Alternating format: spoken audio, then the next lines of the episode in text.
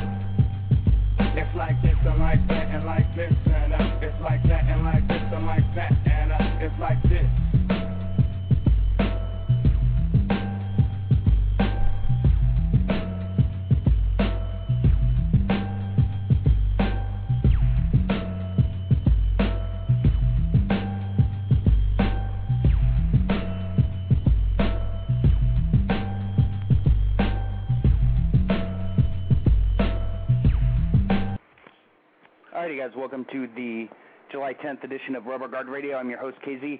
This episode of Rubber Guard Radio is brought to you by our sponsors, WrestleWarehouse.com, um, uh, independent DVDs, Lucha DVDs, uh, all kinds of different stuff, uh, Lucha Libre masks, uh, pretty much anything you, you want to get your hands on.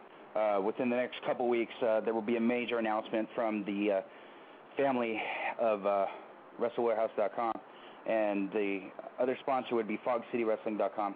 Keep your eyes out on what Fog City's got going on.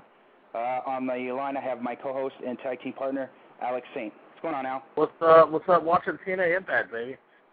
Are you really? Did you watch Yeah, the Ultimo Guerrero match yet?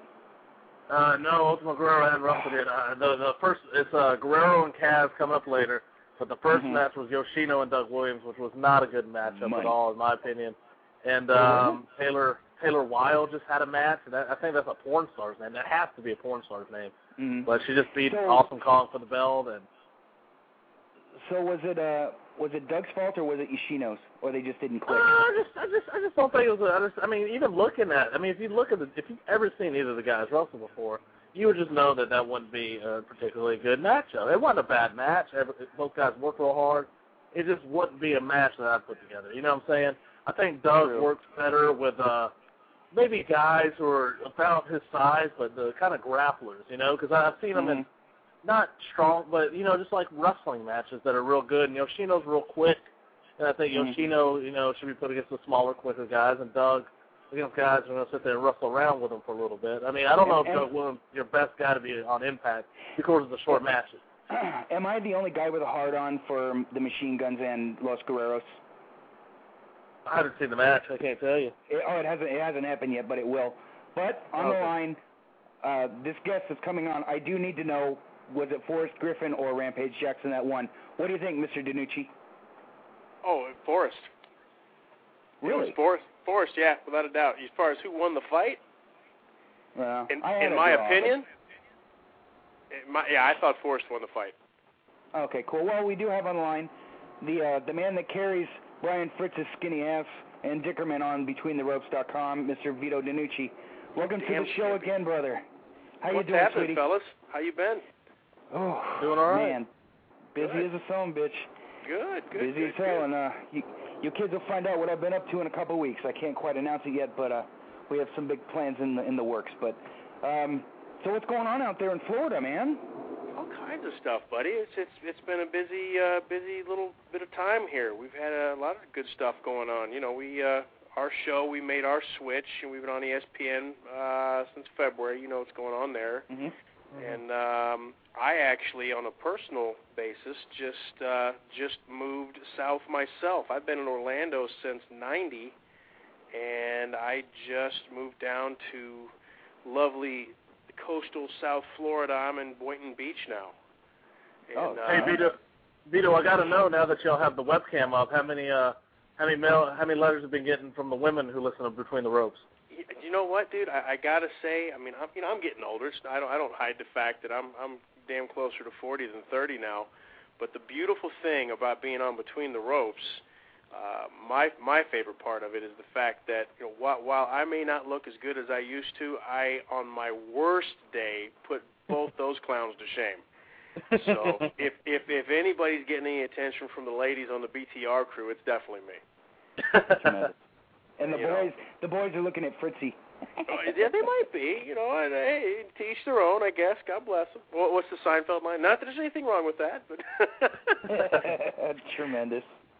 Jicker, Tremendous. we got we had a did uh, what's her name? Gina Carano did um Oh, some some some fan of the show uh ran into Gina at the Elite XC show, you know, afterward or something along those lines, and uh went up to her and said something about, hey, you know, I want I want to send this clip to uh to the show, you know. She, he mentioned the show, and she's been on with us a couple times. She goes, oh yeah, I know those guys. So he got Gina to come on there and do a soundbite, basically saying, "Oh, you know, love between the ropes, especially that hot Dickerman and all that."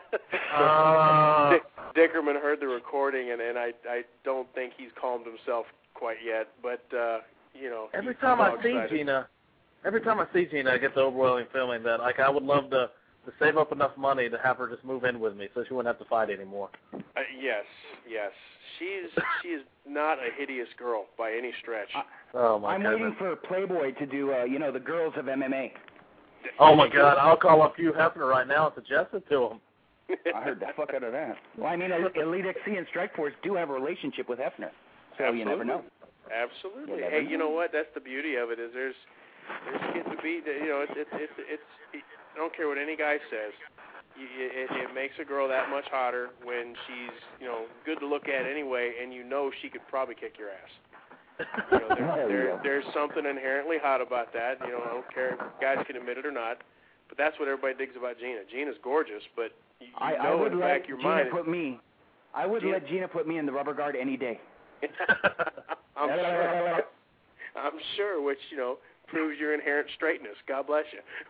There it is.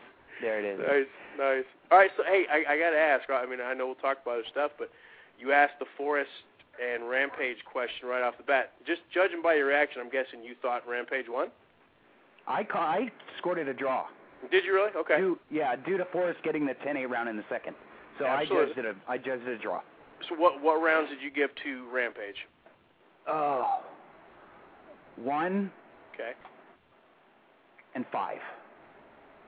Okay, so you gave him one and five. You obviously gave Forrest round two. Out of 10 And- Okay, and then what about three and four? How'd you go with those?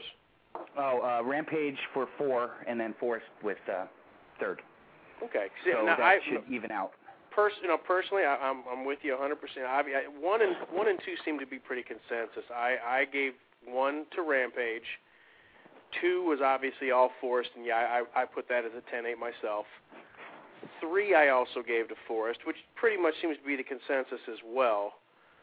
Four I also gave to Rampage, and that that seems to be a pretty big consensus as well.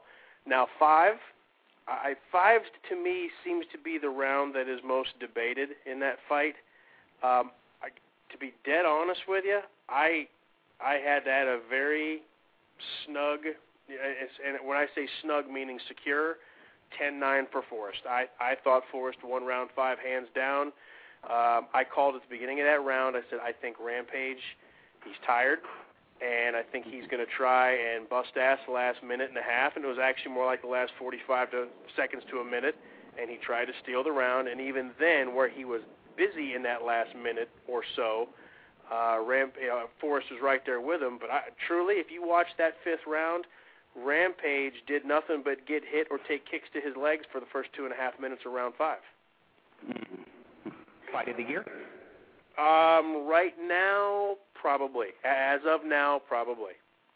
I, I have a question Yeah, for both of y'all. Who do you who who in your opinions was uh, the better win for you? Because I mean, I was drunk during the fight, so I, I'm, I'm imagining I'll see it another time. I, But, I uh, was too, but I still knew what was going on. I have no idea who even was in the in the semi-main, but um, I, w- I was wondering who who in your opinions was the the better win for UFC because uh, Quinton, while he is a very good promo, I always had believed that he was at the trail end of his career already. Anyway, his uh, his most dominant days doing, being during Pride, as where I see Forrest as maybe a guy. Every time Forrest fights, I see him just get better and better, and I see this guy just being completely on the rise, So I feel like the right guy did win on Saturday. What, what are your guys' opinion on that? I, I know on my end with that, Alex, I, I would say personally, I think it is better that Forrest won for UFC, and and a lot of the reasons you're saying I completely agree with. Uh, you know, Forrest is he's a guy. You know, he came on the scene with a bang. That fight with him and Stephan Bonnar, I, I think, is widely as acknowledged as that's the the MMA fight that really really opened the eyes of the general public to MMA. Yeah, it, lit- it did light the fuse. Yeah, it did light and- the fuse. so that you know that of course is is going to always be a big part of Forrest's legacy. Uh, but I agree, he's gotten better and better as time's gone by, and and his losses have always been followed up with great improvement. So he, I'm, I love him as a fighter, tough as nails. Obviously, he proved yet again the man can take a punch. I mean, he he took some uppercuts in that fight that were vicious. Uh, and really, you know, a couple of them registered to him to where it's like you knew he was hurt, but but besides those, and even then, he he bit his time and recovered well.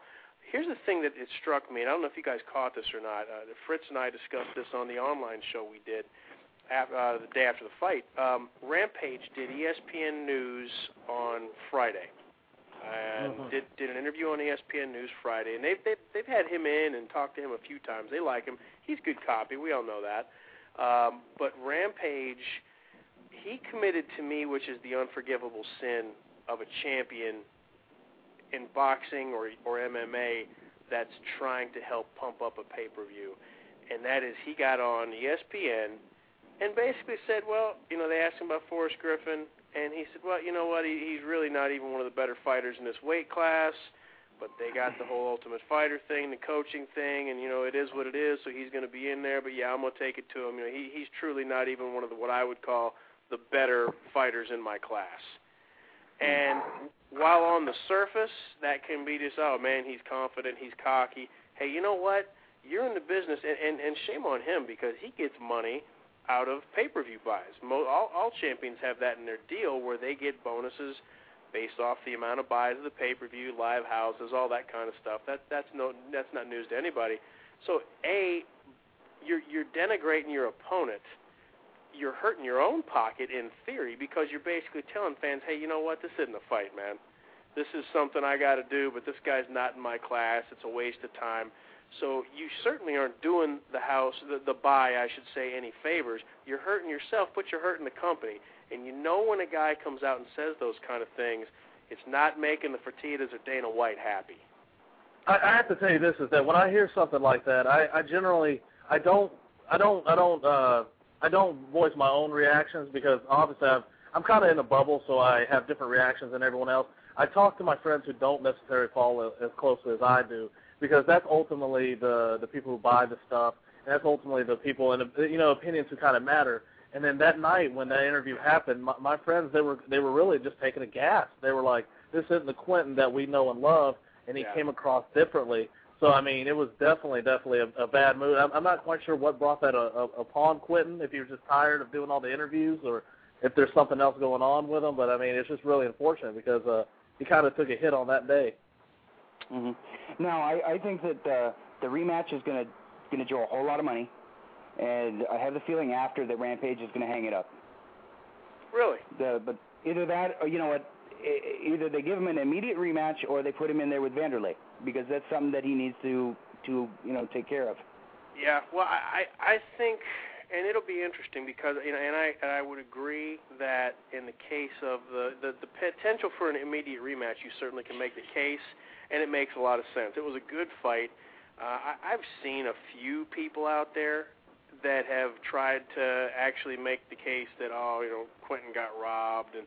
Um, which is is garbage in my opinion. You know, you you've made your case for a draw. I don't necessarily agree with that, but I can. It, it's reasonable to me. I, I can see the argument for the people that are going to come out there and try and sell. You know, the alleged experts are going to come out and try and sell that you've got that, that, that Quinton got robbed on this. That that that just you lose your expert status. You know, he he didn't get robbed. He didn't get screwed. Truly, he lost the fight. If you want to make a case for a draw, you can try. That's fine. Don't don't try and tell me that he got hosed and he won the fight. He didn't.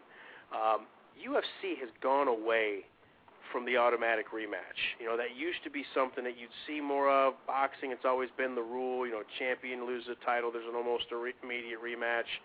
Um, the UFC's gone away from that now. You know, even with Chuck Liddell, who is, you know, let's face it, he's Dana's boy. He's been the franchise, and uh, you know, he he didn't get his immediate rematch. I don't think he wanted one. You know, I think he wanted to figure out what what it was that uh, that that that Rampage had on him.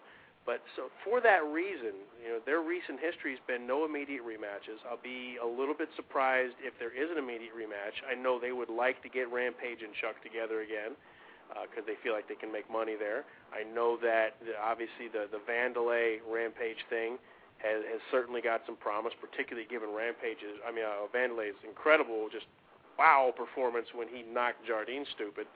Um, so that you know that that's you know there's there's other fights out there, and I could see them in theory trying to make both of those happen um, before they go to a rematch with uh, with Forrest, and and it'll be interesting because it's a real quagmire now.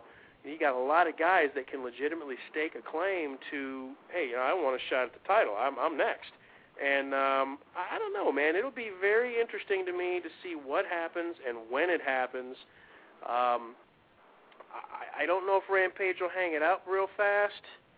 Um, I, don't know. I, I hope not. But yeah, I will say this, and tell me if you guys agree with this or not. Mm-hmm. I think what you saw out of Rampage is who he is, and that is he's a great puncher. He's got great power. But if you can weather his storm, if he doesn't hit you on the button, then you can beat Rampage. I you think know, the leg kicks, the leg kicks showed vulnerability.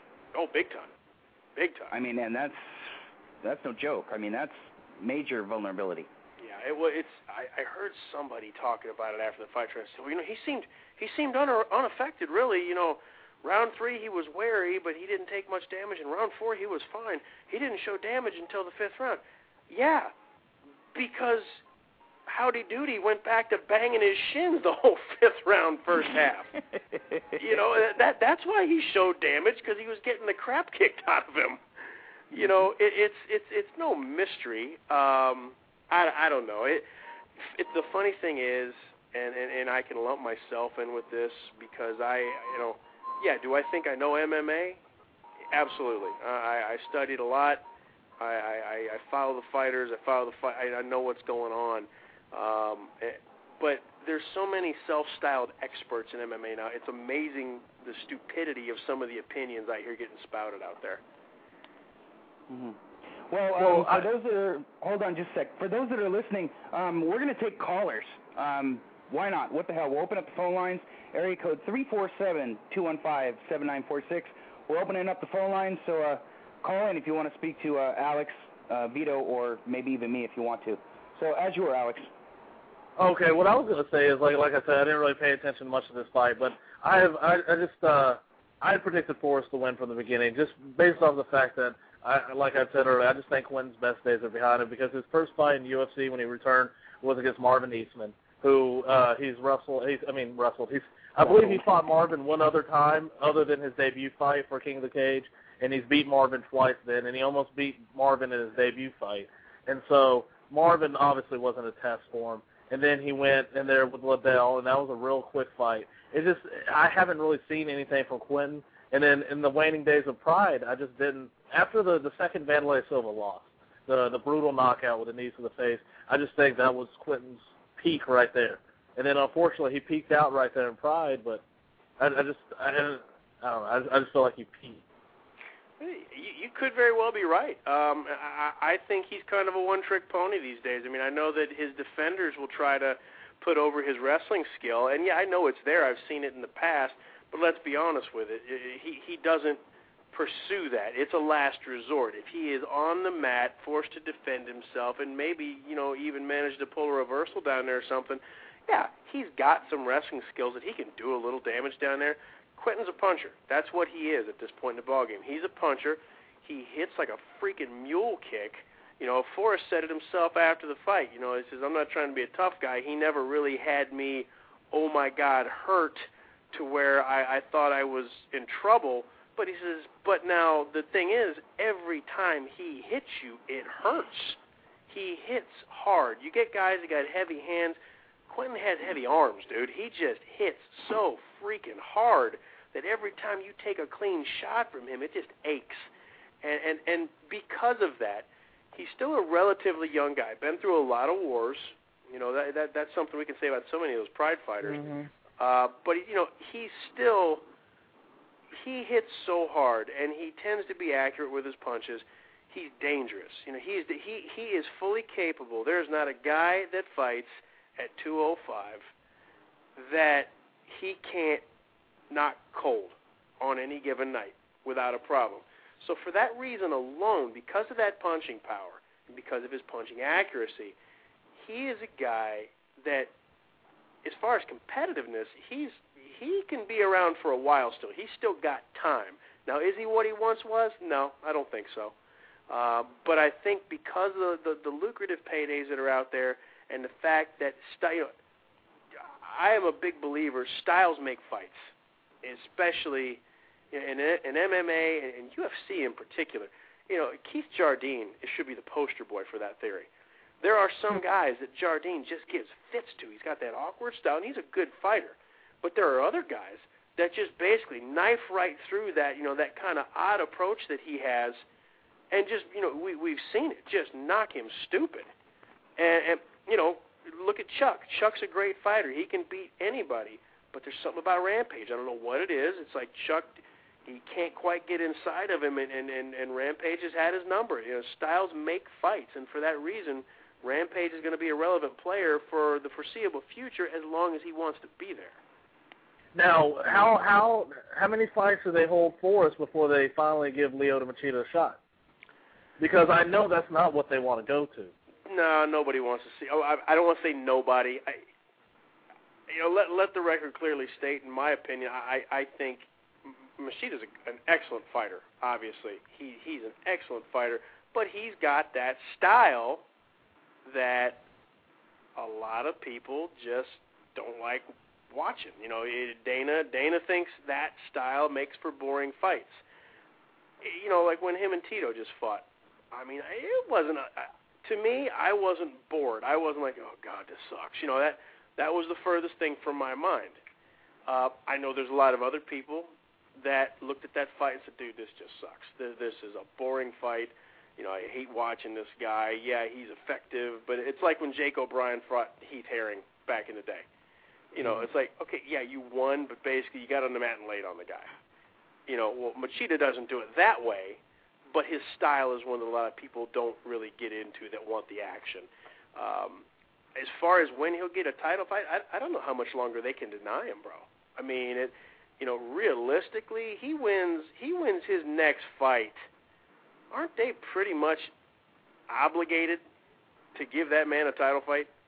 It mm-hmm. seems like they they should be in the next couple of fights. I thought I heard somewhere that he is, he's got like one or two more fights before he's like obligated to get a title fight. Mhm. Yeah, I mean at some point, you know, it's like you, you got to give the guy a title fight. Um, you know, uh, it, it's it's he he's a, he's an excellent fighter, man. He's an excellent excellent fighter. Um, now, granted, do do I think he's that guy that you know nobody's going to have an answer for? No, I don't. I mean, I see susceptibility on his end, but he's just he's an excellent fighter. Defends himself well. He's dangerous, and and he's just he's just he's what I like to call thorough. I mean, he's a thorough fighter. You know, well defended, strong offense, takes good care of himself. You know, he he doesn't open himself up too badly in any situation. He's he's just very effective. I mean, he's a tough guy to beat. I, I would like to also make this point where we're talking about Lyoto Machida. While he he may fight a style that's very uh, unappealing to people to watch, I have to say that, uh, in my opinion, um, ESPN, for example, I think ESPN is very, very does a very, very good job of getting an angle out of a out of a game where there there isn't an angle, and then they almost educate the audience. Like let's just say it's a it's a it's a game between two defensive teams. You know, there's not going to be a high score it almost seems like ESPN does a well enough job about promoting that football game to mm-hmm. where you want to see it, the education process. So do you think that if UFC invested some time into Lyoto Machida, that maybe they could educate the fans that Lyoto Machida's defensive style is maybe a style that they'd want to see because obviously UFC has shown through different ways by replay the fights that they replay and the fights that they hype that they are very just like the common public very knockout heavy. But if they were to educate the fans that you know what, not only are the knockouts can be exciting, but also the ground game can be exciting, or maybe this defensive uh, standing style can be exciting as well. Uh, what do you people think about that? I, I personally, I mean, I'd love to see that happen, but the, the the problem is, is the king of the hype machine, the you know, the guy who's pushing the button, he doesn't like that style, and therein lies the problem. That that that's go. that's the problem. Dana doesn't like that kind of style. Dana prefers action. He prefers knockouts. He prefers guys, you know, that are explosive.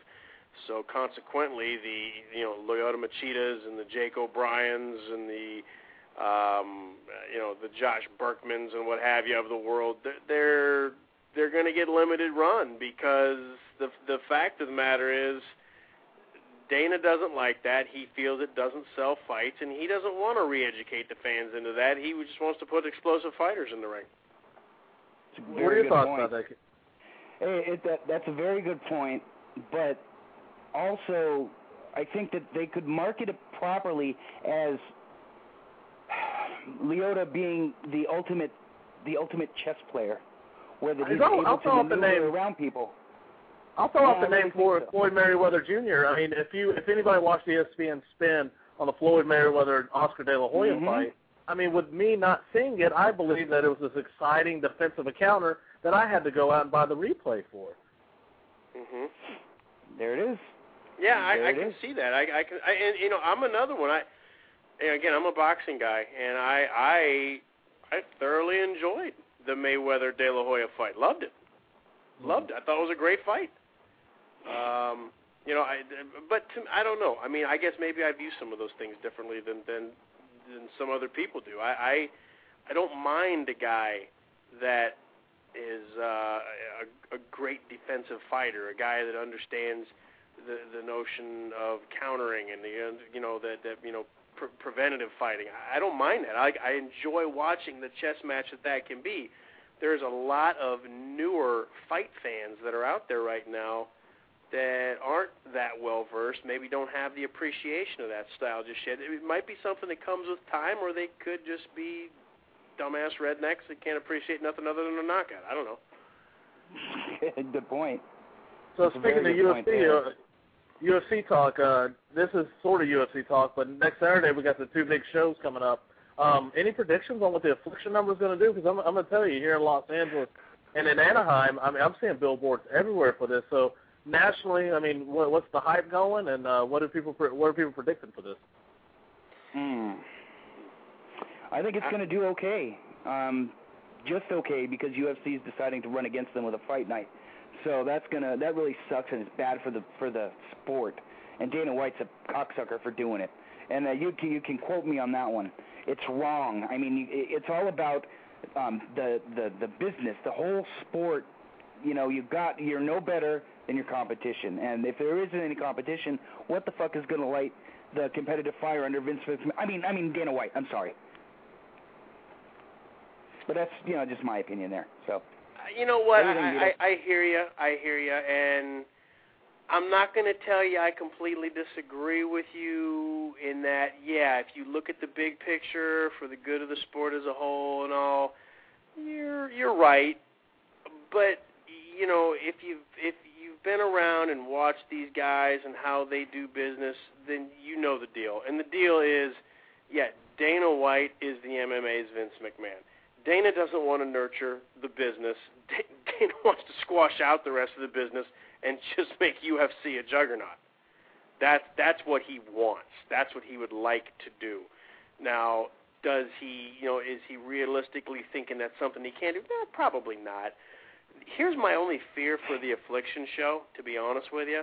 Um, you've got obviously the fight on the top of the card is, is Fedor and Sylvia. Okay. Now we all follow MMA. We all know the legend that is Fedor Emeli- you know, Emelianenko. Okay, we we all know about Fedor. Here's the problem.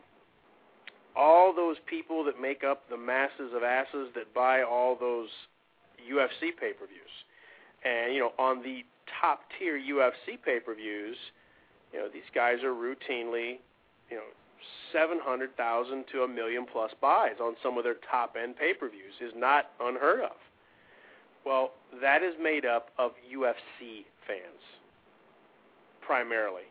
Of that, let's say they sell 700,000 on a good pay-per-view, okay, and they they do better, but we use 700,000.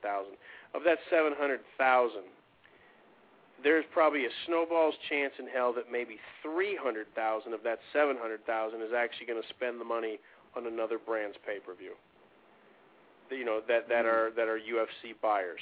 Now you've got some MMA purists that are out there, the hardcores, big time, that don't buy UFC because Dana White's the devil incarnate and it's watered down. You know, pick, pick one, pick one complaint that you know MMA smart that's out there that doesn't like it over is going to complain about. Okay, so what the problem is is you've got Fedor and Sylvia on top of this card. The casual MMA fan in America doesn't really know who the hell Fedor is. They really don't. Hardcore MMA fans, fight fans, people have been following a while. Yeah, we know Fedor, but Joe Blow, typical UFC Johnny Come Lately MMA fan, wouldn't know Fedor if he came up and bit him in the ass. Okay, Mhm. and then you've got Tim Sylvia as his opponent. Well, here's the problem. When we last saw Tim Sylvia, he was losing in UFC, and even before that, when he had the belt and he was winning his fights, he was never really accepted or embraced or thought of as a great fighter by the UFC fan base. That's why he's gone, guys he was considered a boring fighter. He was not considered an exciting fighter. He was his the the pay-per-views with him on top were routinely some of the lesser bought pay-per-views for UFC. One of the many reasons he's gone. So the problem you got is okay, we all know about Fedor, but most of John Q public that's typically going to buy MMA pay-per-views don't know Fedor, and they do know Tim Sylvia, and most of them aren't all that in, enamored with Tim Sylvia. There's some other hmm. names on that pay per view, of course, and yeah, for fight fans, they know them. But again, John Q. Public, regular Joe fan that's not a hardcore, that doesn't know about the other companies that are out there in the history, don't know most of these guys. My prediction is I smell a pay per view buy rate. I'm thinking there's no way in hell it's going to go above 250,000. I think it'll be less than that. I'm thinking more like 160 to be honest with you. Um, and I think the number for that fight night live, particularly with uh, with Anderson Silva fighting, um, I think that fight night live, that Saturday night fight on on on uh, Spike is going to do a good number. I think it'll probably do like a one four one five. Hmm. Hmm. Very good point. Very good. I'm good curious point. with the age of, of, of DVRs, how effective it is to really run head to head. I mean, this isn't 1987 with the Survivor Series going against uh, Bunkhouse Stampede, uh, uh, Royal Rumble. Anyway, this isn't back in the days where you had to make your television decision. This is in the day where you can, if you have the most primitive technology, you can use a VCR to tape it. I just don't under. I can I can understand Dana not wanting it in the competition because, quite frankly, if you're running a, a business, you you're not really worried about what's the best of the game for the game, or not really wor- worried about what's the best for mixed martial arts overall for the sport. You're worried about your bottom line. I, I'll I'll give you I'll this. give you three reasons, brother. I'll give you three reasons right now why he's doing it and why he'll probably end up being able to walk away come Monday or Tuesday when the numbers start shaking loose and be able to call the move a success. There's three reasons. One, he's got the brand name. It's just like Coke and Pepsi. You can go walk up to any place in the world and go, hey, you know what? Even if they don't serve Coke, if you give me a Coke, it's because it's Coke. It's he's got the brand name, dude. He's got UFC. Mm. UFC is the brand name, not MMA. Okay, so that's one. Number two, he's offering something on free TV, going up against a forty dollar pay per view. So he's offering a good fight card on free TV against a forty dollar pay per view for a company that's never run before and is being headlined by a UFC castaway and a MMA legend that most American fight fans don't know much about. And number three is he is putting what is widely pushed and considered to be the best pound for pound fighter in the world on top of the card. Very good point. It's going to be fun. And you know who's going to be the winner the fans. Yeah.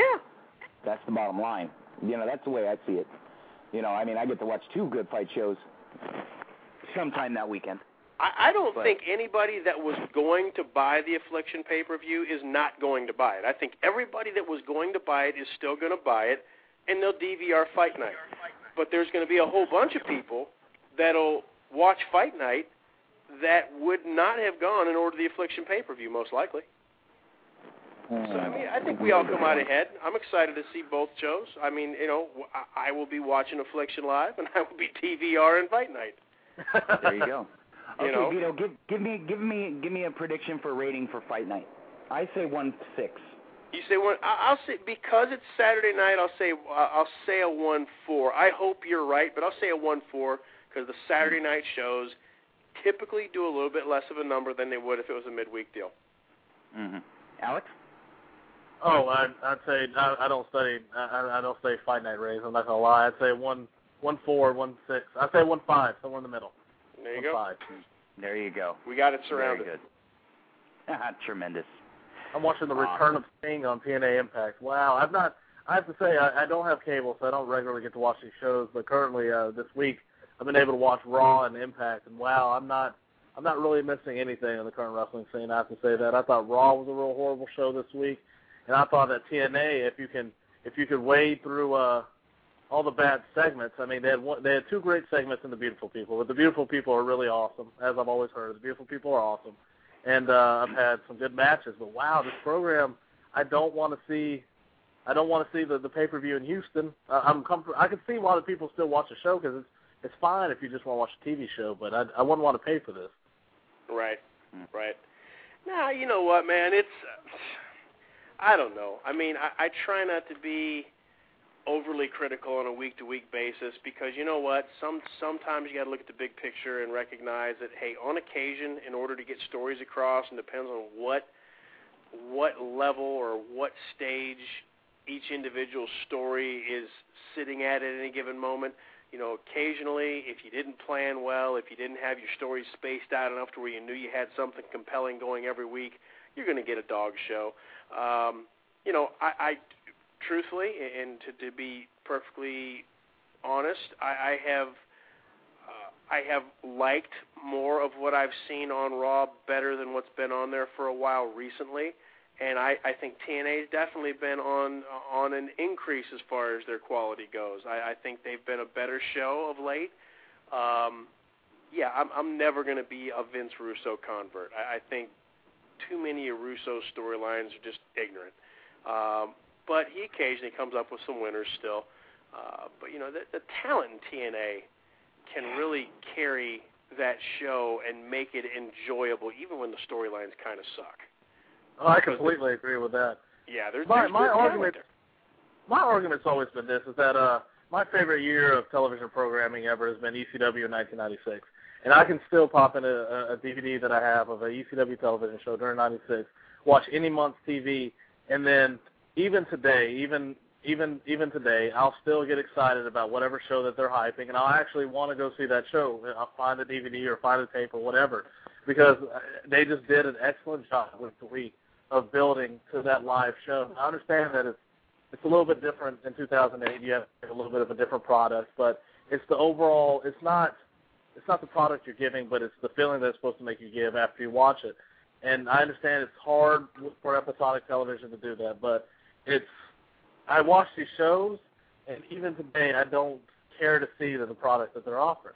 And that's just me personally. Obviously, there's still the, the millions and millions of people that do, but it's just unfortunate with the state. Yeah, no, I, I hear you. I mean, I'm, I'm not going to disagree. I mean, hey, i you know, if, if you're gonna if you're gonna ask me to try and make a compelling argument, uh, you know, that I think that uh, we're we're in the midst of the golden age of wrestling, well, I'll just shut the hell up and walk away because I'm not going to flat out lie. No, it's not. Um, I don't like a lot of what's going on right now with wrestling as far as the status of of the the business in general and the general direction of what they've done with the televised products and things like that there's a lot of stuff out there that I don't like. But I, you know, I, I mean, in all fairness, I, you know, I, I'm an old, I'm an old school guy.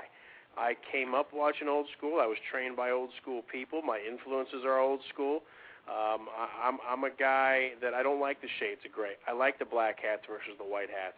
I, I like distinguishing strongly between the good guys and the bad guys. I like old school wrestling television where the, the the guys that were on the big hype fight literally didn't have physical contact for the better part of a month going into it. It was just back and forth promos. Maybe the week before the big match, you had somebody come in and run in and, and cheap shot somebody and you know and set it up. But I mean, there was still that anticipation. The problem now is that we're giving away pay-per-view caliber shows every freaking Monday and it makes it real hard to hype that stuff up. I mean, it used to be that the pay-per-views and the big events were very special. Now they're just a continuation of what we get on TV, and mm. you know, it, it's it's problematic. It makes it, it. It used to be easy when you know. You guys remember back in the day, you know, you, you know, 70s, 80s, even into the early 90s, when you got a good stud versus stud match on TV dude, you, you had a heart on. You were excited. It's like, oh, cool, this is unbelievable. Well, you know, hell, you get a repeat of the pay per view every Monday night, the night after each pay per view, because that's the way they write it now. You know, it, it's it's it's a shame, and the, and the problem is, it's you can't go back. You can't go back when you give it away for free the way they give it away now. You can't just cut it off cold turkey and go back to where you're putting in enhancement matches and and and going back, you know, with, with maybe one or two good matches sprinkled in on a given television show. You know, we as the wrestling watching public, this is what it is. This is what we're accustomed to. This is what we're going to demand from here on out. So it, it it's kind of a shame because it's taken away the the the, the special feeling of of hmm. certain pay-per-views and you know, God, you know, I don't know about you guys, but I mean, I grew up being excited, you know, as a kid about when when it was coming, you know, when there was going to be a house show coming back to my town or my area. House shows aren't even a discussion anymore. Yeah. I, I well, mean, Vito, they just. Vito, let's uh, let's take a call real quick. You want to Sure. take a call? Cool. Sure. All right, a caller from the five one zero. Who am I speaking with? Am I It's? Matt from the Sports Opinion Show. Hey, hey, what's going on, Mr. Alvarez? What's up, brother? Oh, not much. I finally got to hear one of your shows uh, live, man. Jump on into uh, the discussion. You have any questions for uh, Between the Ropes, uh, Vito DeNucci? Yeah, I was I was just listening to, to what you guys were talking about. Cool. Any uh, any thoughts and feelings there? yeah, I, I agree with you, Vito, that nothing's the same with WWE anymore. I mean, it looks like they're starting to slowly get rid of the general manager thing, which is what they should do anyways, right? Right. Right. because as we all know, well, the smart people know that general manager is just another term for lazy bookers. So basically, all general managers is is another version of Vince McMahon out there saying, "We're gonna do this, and we're gonna make this stupid match," and it's like, yeah, I, I'd have to agree. I've, I've there's been a few guys they've paraded out there in the time that they've tried to run the whole GM angle, which it's been several years now, really, on both Yeah. Raw and SmackDown. There's been a few of them that have had roles that I thought enhanced the show, became you know an, an entertaining aspect of it. I you know I maybe I'm alone here. I enjoyed Regal's work as GM. I thought he was he, Yes. he's such he was he you know he was alternately either a great heel or just a, a phenomenally wretched ass kisser. Take your pick. Um, but he he added that element to the show where he was just either sniveling or you just you, you just want to kill him.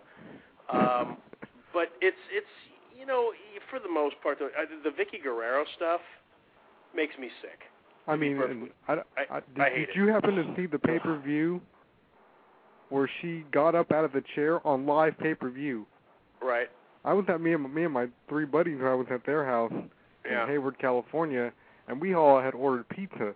And my friend, one of my friends, had actually got so mad about the segment that he threw his pizza at the TV. And my friend going, "Hey, hey, that's my TV." We, but we were pissed. We were like, "Shit, man!" She's getting up on live pay per view and walking off the wheelchair and leaving it there like nothing happened. I was like, "Oh my God, the Ah, writers are not doing this on live pay per view," but we were seeing it. her, her involvement just disturbs me. It, it just disturbs me. And I mean, kudos to the WWE for giving Vickie a job, and and and I hear they pay her very well and take care of her, and that's their way of of of making good on behalf of you know of Eddie's family, and and I respect that, I really do. But you know what? I mean, my take would have been just take care of the lady. You know what I mean? Set up a fund just cover her, pay what was Eddie's salary, and do something. And if you really, I mean, if she's just adamant that she wants to do something to quote unquote earn it and she wants to work, okay, come up with something. But don't stick her on TV in this just god awful GM role and the stuff she's doing with Edge and all Yeah. that. It, it's just it it bothers me. It, it bothers me. Disgusting. I I thought they It have really is. they've they've exploited the whole thing with Eddie since 15 minutes after the freaking body was cold. And Yeah. and honestly, I, I'm not going to lie to you. You know, I, I know Chavo. I mean, I've I have worked out with Chavo. I've been around Chavo. Been on a lot of shows with Chavo. You know, Junior, of course. Um, I, I've lost respect for him in this because he has partaken in some of the the ridiculousness that's taken place. He's allowed it, and he hasn't stepped up and said, Yeah. "No, I don't want to do it." He's so Yeah, afraid and to and, lose and his he could have squashed it. He could have squashed it, and he never did. And, and I've lost respect for him over it. I mean, hey, you know what? We all got to do what we got to do to make a buck. I got, I got three little kids, man, and in this crazy ass economy, trust me, uh, desperate times call for desperate measures. You do what you got to do to make a buck and support yourself and your family. But it's not like Chavo was starving. Uh, Chavo could have stepped in and squashed a lot of the garbage that's gone on post Eddie's death, and and and, and quite frankly, uh, Rey, you know Rey, who is as close to Eddie as anybody. Um, I'm I'm very surprised that he has stood by and allowed a lot of this to go on, and I think he's another guilty party. He's been he has taken party in much of that, and, and then then and of course lastly, but probably most significantly is Vickie. And I mean again, I get it. You got to make money, you got to support yourself, but you can't tell me that she couldn't have said, "Can can we do something in a fashion where it's just not coming off so freaking awful?" Well, do do you think do you what, what do you think about her acting? Because the fans on our show, on, on the Sports Opinion show, they all think the same thing that I'm sure you we all feel as wrestling fans that she's a terrible actor. I mean, Oh, the way she got up at that pay per view, and walked off and left the chair there, and then this past week on Raw when she showed up, I was like, what is she doing here? And she gets up and she's like, oh, oh, ow, ow, and then she bitch slapped and you know Batista. I was like, oh, that was crap. Come on. No, I, I agree. one- I, I, you know, she, she, she's just not good at the role, man. You need, you need somebody who gets it. Vickie Guerrero's not an actress. She's not a worker. Vickie Guerrero was married to a great worker, who eh, tragically died way too early. And, and again, kudos to the WWE for doing something to help Vickie support her family Eh, with you know, hey, I'm I'm a wrestler, guys, and you know, it, yeah, you you guys know the story. It's you know, you don't make enough money, and you know, you you spend out too much, and all the variables go into it. And, and Eddie Eddie didn't have one of those mongoloid contracts where he was making millions per year. Eddie made a good living, especially that last you know few years of his of his career before he passed away. But Eddie was never a guy that was making you know, Flair, Hogan, Hunter, Rock, Austin type money. He was never in that stratosphere. Uh, so yeah, I respect what they've done here as far as trying to to allow Vickie to make money to support her family. That's cool, but I think I think they should have accomplished that goal in a different fashion than what they've done. Well, the the only the, the the only thing about the whole Rey and Chavo thing is you've got guys like Kevin Dunn, who's the main producer and Vincent's right hand man, and then you have Michael Hayes, who's a racist person who doesn't. he only cares about the white people, and he's over here. I mean, I'm sure you heard about what he did at the I know- WrestleMania I- party. I, I, I know, Mike, dude. All right, but, but before we go any further, um, I got other callers on the line on hold. Matt, I'm going to give you the the office. Plug your show, brother. All right, join us Saturday on blogtalkradio.com backslash the Sports Opinion Show. Uh, a parent, uh, a rage, stupid, I think he's like a kid or something. He doesn't. He, me and him have been arguing back and forth about is The Rock coming back. He threatened to call our show and do all this other crazy stuff. I said, go ahead, see what you got. I don't know if he can uh, do it or not. Then he's talking Yeah, crap about awesome. Blog Talk. I was like, "Do you even know who Blog Talk Radio is?" And he never emailed me back since on YouTube. So. All right. Well, Mr. Mr. Alvarez, it was a pleasure speaking to you. If I don't see you, I will see you the weekend of the 19th. Um, big time wrestling on the on Friday the 18th. I will definitely see you there. Yeah, I'll try and be there. Awesome. Matt, good Take care, talking to you, buddy. Take care. All right, you Thanks too. for calling in, Guys, man. take care. Bye. All right, that was uh, a good buddy of mine, uh, Matthew Alvarez from up here in Northern California. Um, Matt is, you know, he knows his shit. He's a, a really good dude, and he's really good to talk to. Uh, it's my pleasure having him call in. So, uh, all right, well, where do we want to go from here? I mean, geez, we touched on Michael. We touched on pretty much everything. Um, Am, am I back on the air? you are back on the air. Okay, awesome. Okay, so two points to make. One real quick. Uh, the beautiful people just came on the TV, and my God, my God, yeah, what I would eat off their bodies. And number two, that uh, the first angle that was done post Eddie Guerrero death was between Undertaker and Randy Orton. And I've never been to the WWE. I've never, I've never been backstage, whatever. But from what I understand, from what I read, is Undertaker's one of one of the mo- more respected guys back there. So what kind of precedence does that set when Undertaker is involved in one of the first angles with Randy Orton uh, post death using the lowrider? And so what's that kind of set backstage when, you know, obviously Rey Mysterio and Chavo and Vickie and all the people who are actually close to Eddie shouldn't partake in angles like that. But when you got the Undertaker, one of the top dogs being in an angle like that, I mean, what's, what kind of message does that send out? Not a hmm. good one, man. What you know, I, and here's the thing, bro. I, you know what? You you could you could tell me that Bruno Sammartino came back and took place in and it took part of an angle, and I'd still think it was wrong. I really don't care what respected veterans taken place in it or, or, or participated in an angle. It's wrong.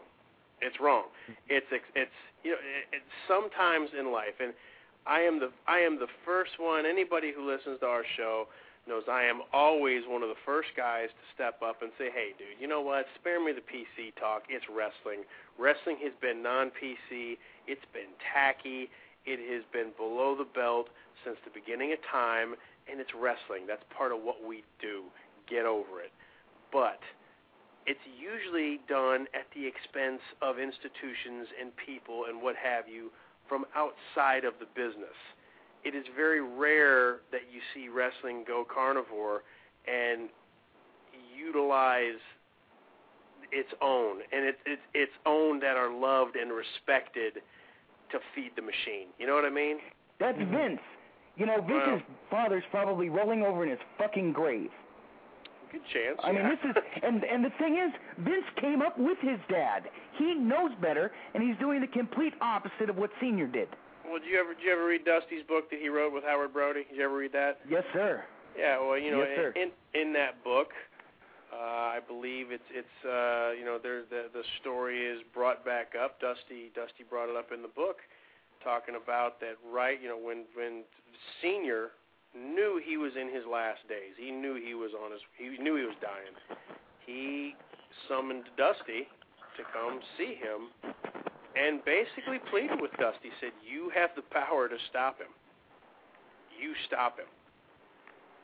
you know, this is his own father coming to Dusty and saying, "You've got the clout to stop him, and what he's going to try and do, you need to do it." He knew it was coming. He knew what Vince Jr.'s plans were. Vince Jr. You know, Jr. You know, Vince didn't want to play nice. Vince didn't want to respect tradition. He didn't want to respect the the long-standing hierarchy within the business. Vince wanted to take over the world, and in wrestling terms, it's exactly what he did. Um, I have to and- say though, two two men with children. We won't get into the conversation of what we would eat off the beautiful people. My God, are they two beautiful women? Oh, they're they're ridiculous, dude. No, no, that's the Angelina Love and that other chick, right?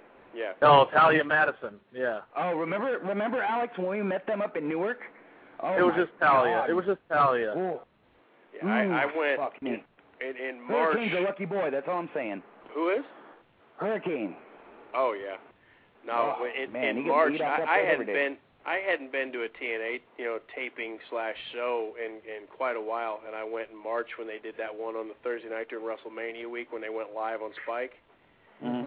And I went, you know, I went and hung out in the back for the show and had a good time and you know talked with some people and said some howdies. Well, I will say this: say what you want to about TNA, they they got some women there that are damn near inspirational. Tremendous. You know, I'm, and I, I know, you know, I've known, I've known Val. I've known Val since she was, you know, 14 year old kid, and you know, she comes running up, give me a hug. I about had heart failure, and uh, Mhm. and, and then you know, Traci, Traci Brooks, she's a she's a Oh. friend of the show, and Traci come up, give me a big hug, and I had to, you know, turn away quickly. Um, you know, then it, you know the girls you're talking about, the the beautiful people. You know, they that's an app that's a fitting name. They are not ugly. Um, yeah, that that's oof, wow, wow. Ugh, love those girls. Tremendous. Yes. Tremendous. No, I you know it, it, Alex, I, you know you he uh Matt the the guy who was on a few minutes ago, a few minutes ago brought up Michael Hayes. G- give me your thoughts on Hayes. As a Give I me your mean- thoughts.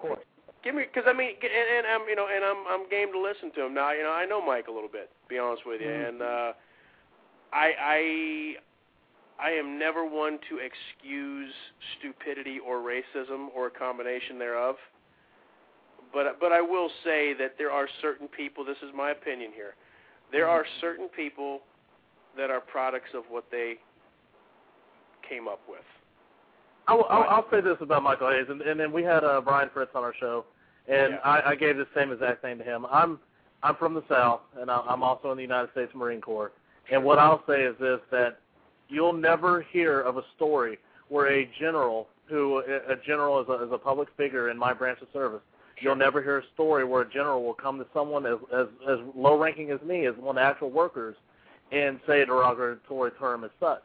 Right. Now, between each other, like Michael Hayes was at one time, was just a worker. It, I, in my, I, I'm not going to say it's acceptable because for certain people, they they will get offended by it. Now, not me personally, but mm-hmm. certain people will get offended by it. But it, it's said, you know, it's said. You can't lie about it. But once you begin to pick up position, then you have to change your your demeanor because of the fact that you haven't you because Michael Hayes had a, a different position than everyone else. He was a writer, so he has a lot of people's career. Actually, he has a lot of Mi- people's careers Michael in Hayes is, Michael Hayes was a vice president. If you want to get down to brass tacks. Oh, Michael Hayes was a vice, vice president, so he had a lot of people's careers in his hand. And so if you, he may not believe, you know, he may not believe that you know a black person is inferior to a white person, but if you get caught saying things like that, that opens up doors that maybe shouldn't be opened up, and that's my opinion on it. Well, I hear you, and and, and I and I don't disagree with any of what you're saying. I think you have to take into context what Michael was saying, and it wasn't like he was trying to see what he said to Mark Henry. My opinion, the spirit of what he was saying, where he was saying, and how he said it, it wasn't a derogatory kind of statement. It wasn't like he Mhm. was trying to call him a name. It was like he was basically saying, "Hey, who you know, who are you kidding?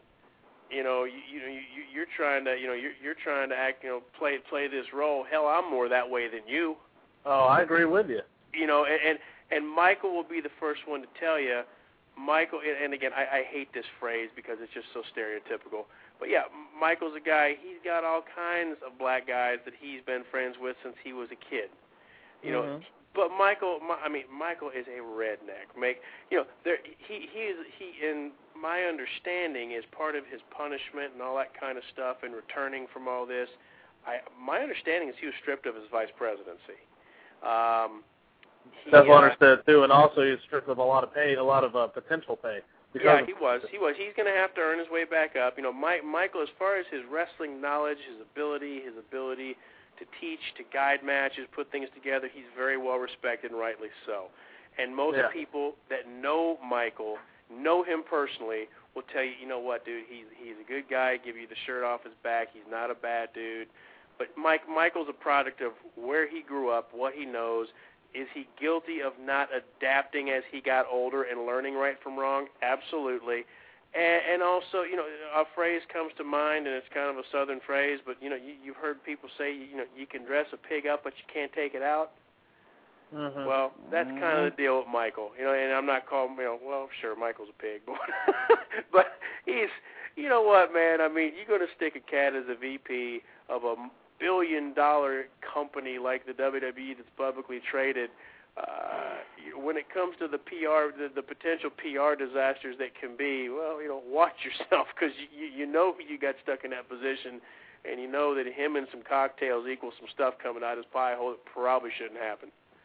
Oh, I completely agree with you, and I've seen the situation uh, myself plenty of times because I've, I'm, like I said, I'm in the United States Marine Corps, and I've been stationed overseas. Where overseas, that they take that very seriously because literally you're a guest in that person's country. Sure. They're literally allowing you to stay there, Yep. and then you know, I mean, like a, a little situation in the United States is, is considered a very huge situation overseas, and you may be the, the the best Marine in the world, best at your job, but then once you make that mistake overseas, you know, you can you can be completely done.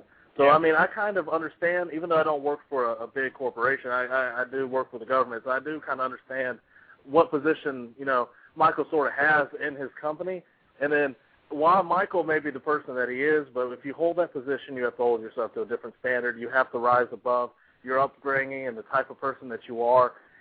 And you can't say stuff like that because as WCW learned, I mean, Sonny Onoo and Hardbody Harrison, and uh, I'm not familiar with the other names, but every, well, understand every black jobber on the company payroll sued WCW for discrimination.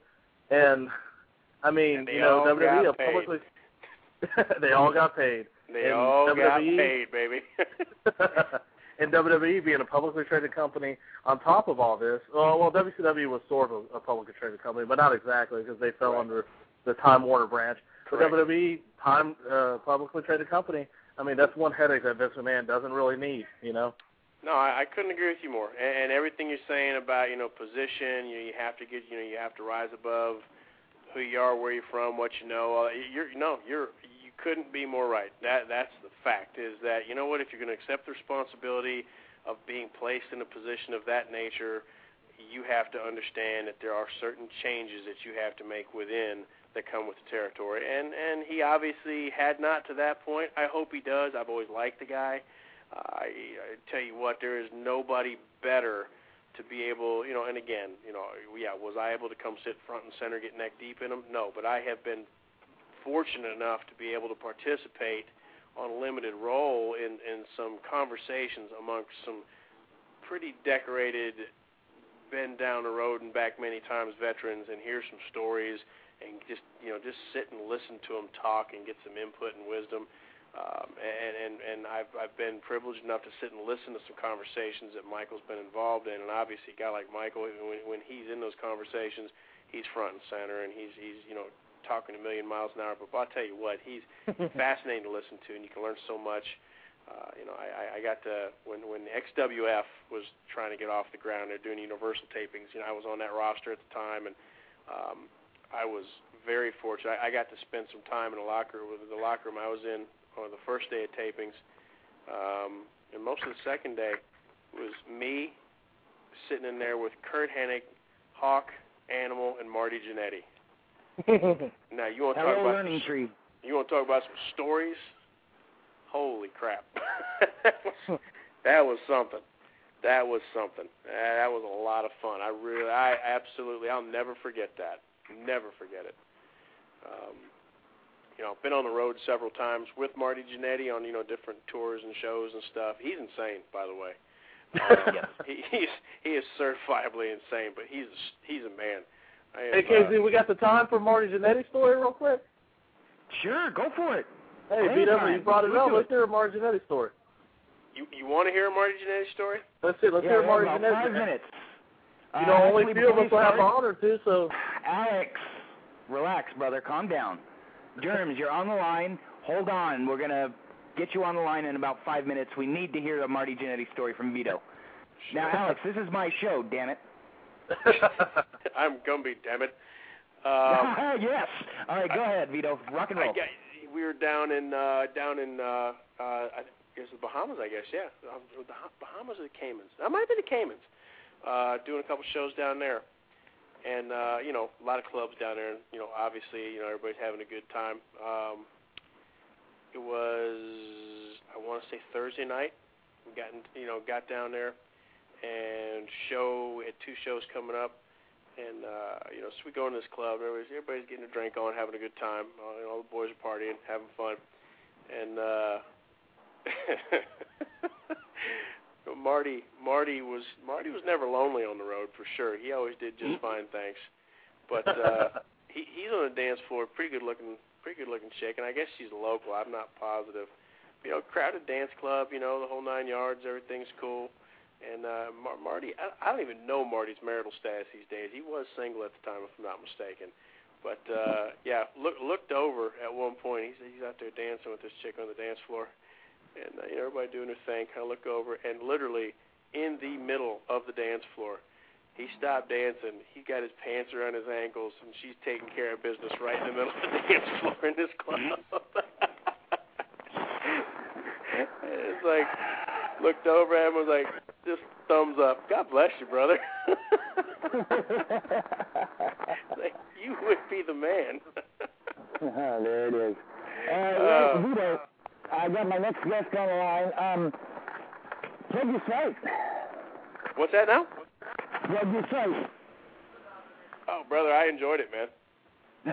www.betweentheropes.com. How much is it a month? Three ninety nine.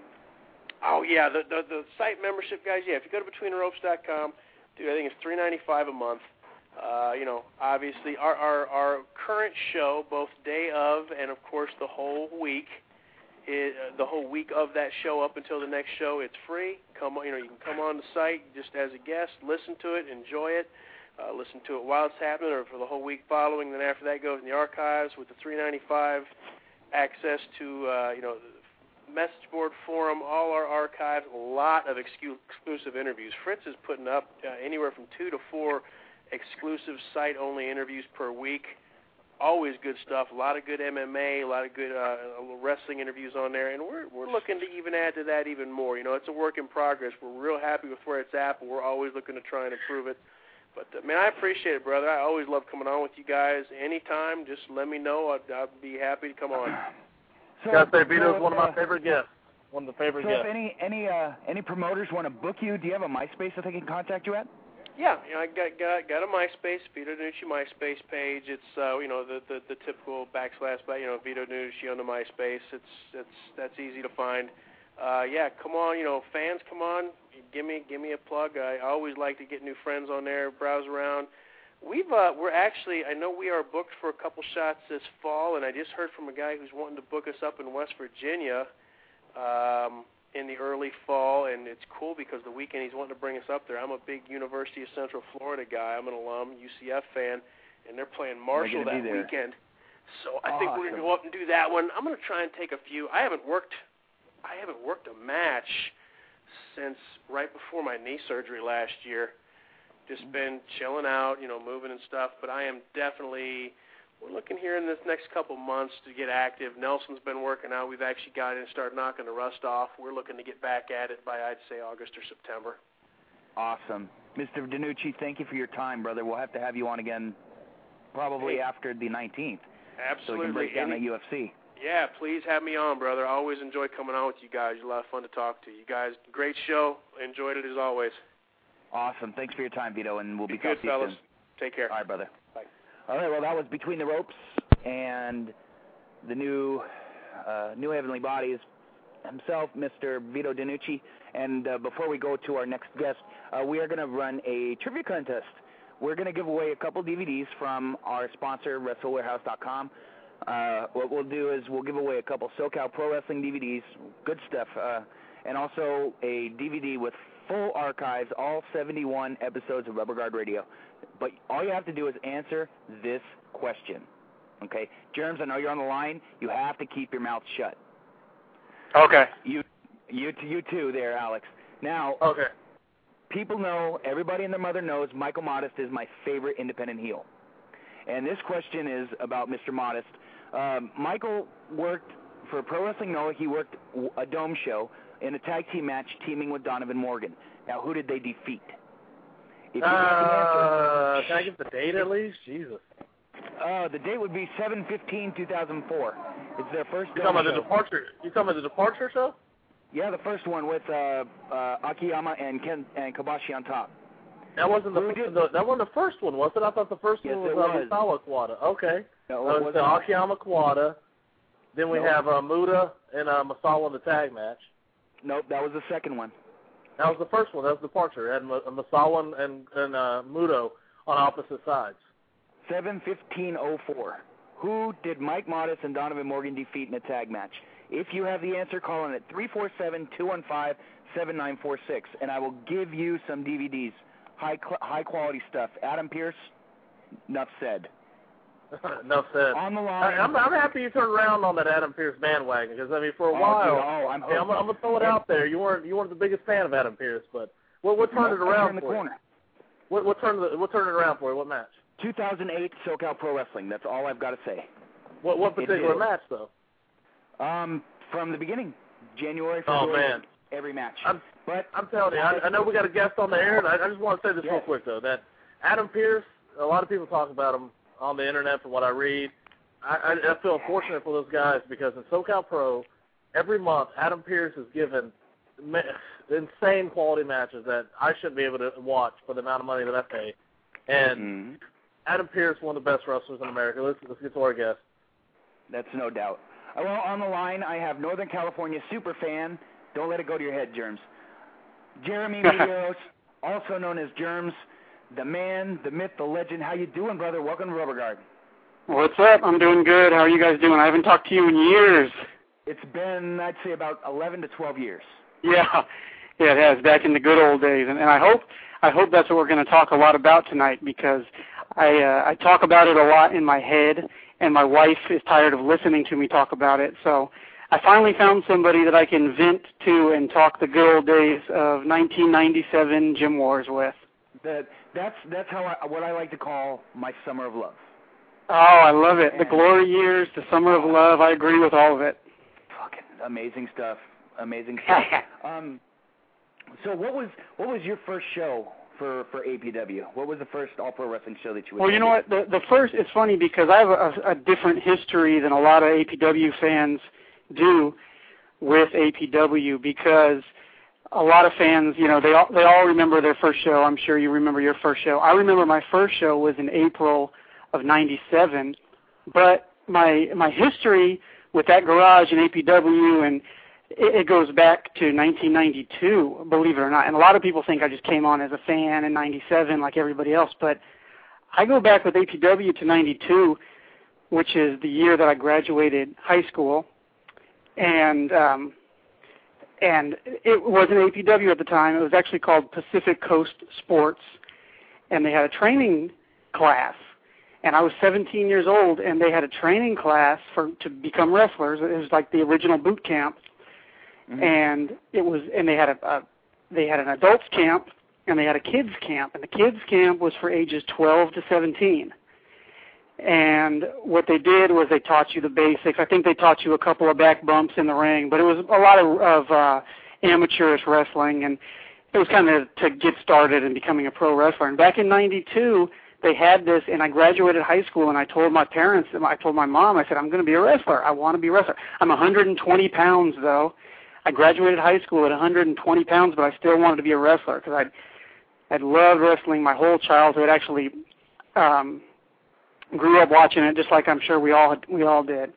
But I, uh, I I enlisted in the boot camp, which was at the time called the Pacific Coast Sports Training Camp, and I went there and I met Mr. Roland Alexander back in '92, who was a little bit smaller than he is now, and um, uh, I got in the ring with Roland actually, and I was taking bumps with Roland, and Roland was taking the bumps and doing the rolls in the ring, and this is a true story. I mean, you couldn't make this stuff up. This is a true story.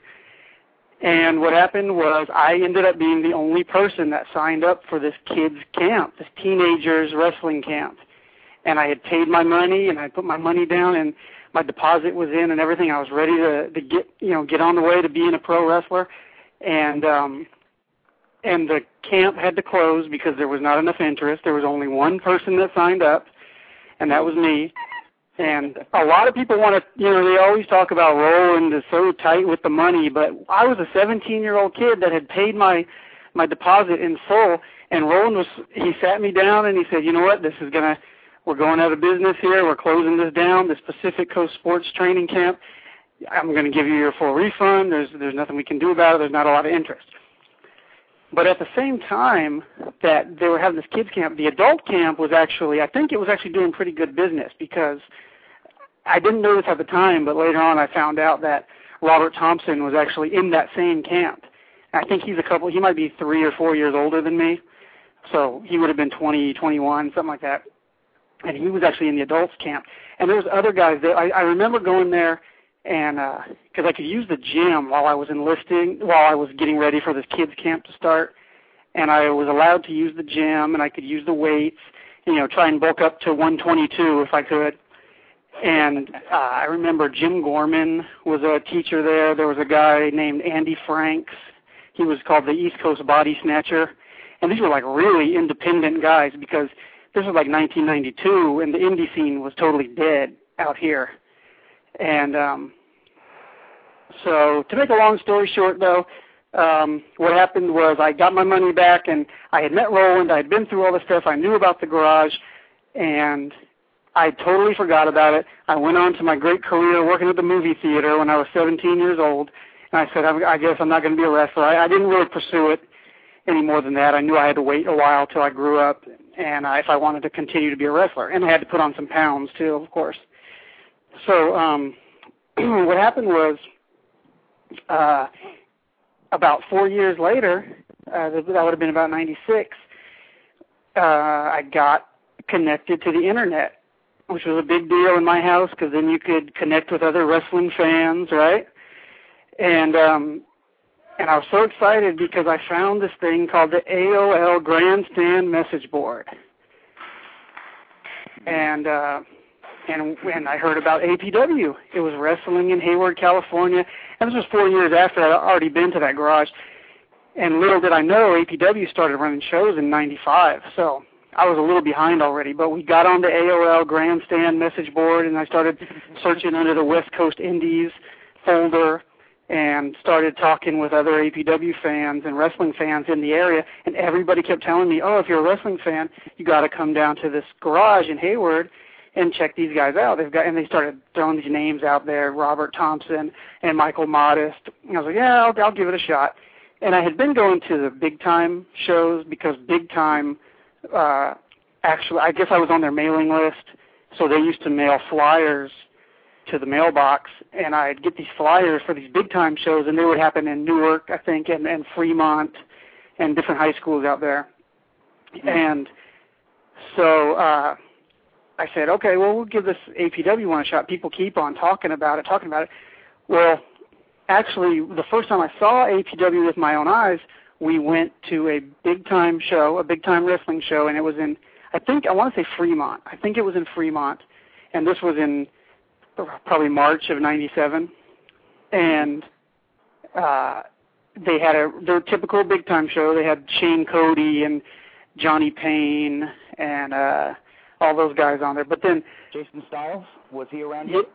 Yeah, yeah, he was. Jason Styles was actually on a lot of those shows. I remember seeing Jason Styles years ago too when I was a teenager actually. So I don't know how old the guy is, but I think when I was like 19 or 20. I, no matter what, he still looks good and he can still do it. Oh yeah, oh he's great. And, you know, and he's a guy that people, a lot of people want to classify as like a hobby wrestler because he doesn't try to get signed. But man, that guy can put on a good show at. I mean, I don't know how old he is. He doesn't look his age, however old he is, and he's really stayed in one spot his whole career. But he's he's great. He's a great wrestler, and um, so we were going to these shows, and I'm trying to think of other names that were on that big. Oh, you know, they would bring in the typical. They bring in uh, Greg Valentine or. uh Honky Tonk. Uh, yeah, they bring in those type of guys back then, and then and then um. So anyway, so I guess they used some APW wrestlers for for that particular show. Um, somewhere in mid card, I think they used some APW talent, and the different, you know, and you know, big time wrestling, they don't run angles, long storylines drawn out over a number of shows, but. Mm-hmm. In Hayward at this garage, APW was doing that, and they had storylines going on, and they had angles with Manny Fernandez against Robert Thompson for the title, and they had these different angles with Jason Clay being the underdog and and scoring a upset victory over Vic Grimes.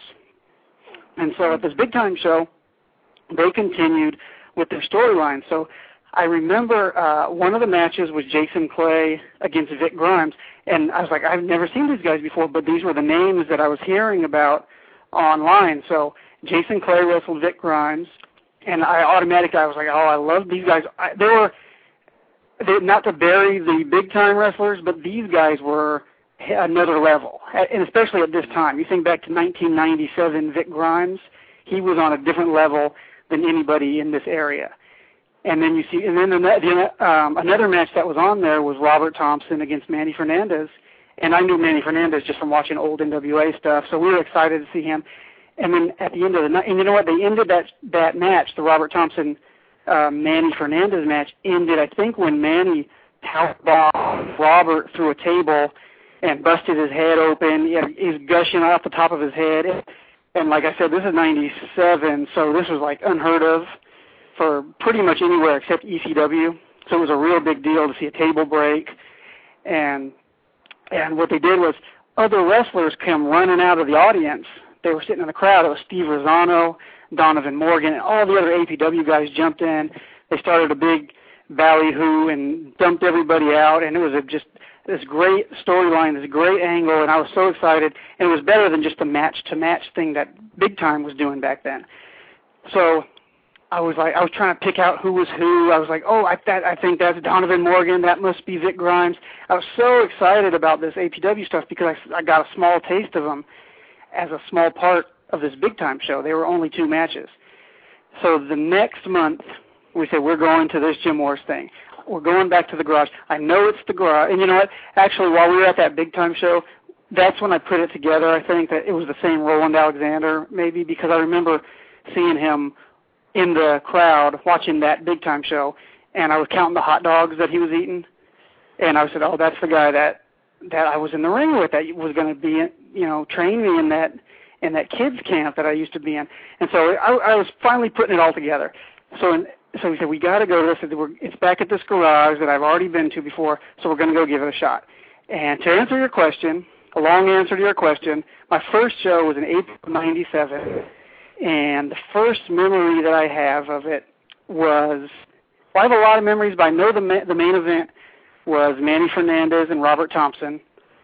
And Manny, I think it, I don't know if it was the show where Manny was bleeding like crazy or not, but it led up to that where Manny was getting busted in the in the head with a chair and just bled the hard way. I believe it was just disgusting. Manny bleeding all over the gym. And I remember the Falls Count Anywhere match with Donovan Morgan and Steve Rizzono and they're fighting out in the parking lot and doing a backdrop in the back in the flatbed of a truck. And it was all so new and exciting to me, and especially to be seeing it with my own eyes and being so close to it, I was hooked instantly right there. Mm. You know, at, at that time, um, when I first started going to the shows, APW offered they have the they had the Japanese strong style, they had the hardcore stuff, they you know they had the goofy shit with the women, they had it was a complete total product and it was completely different.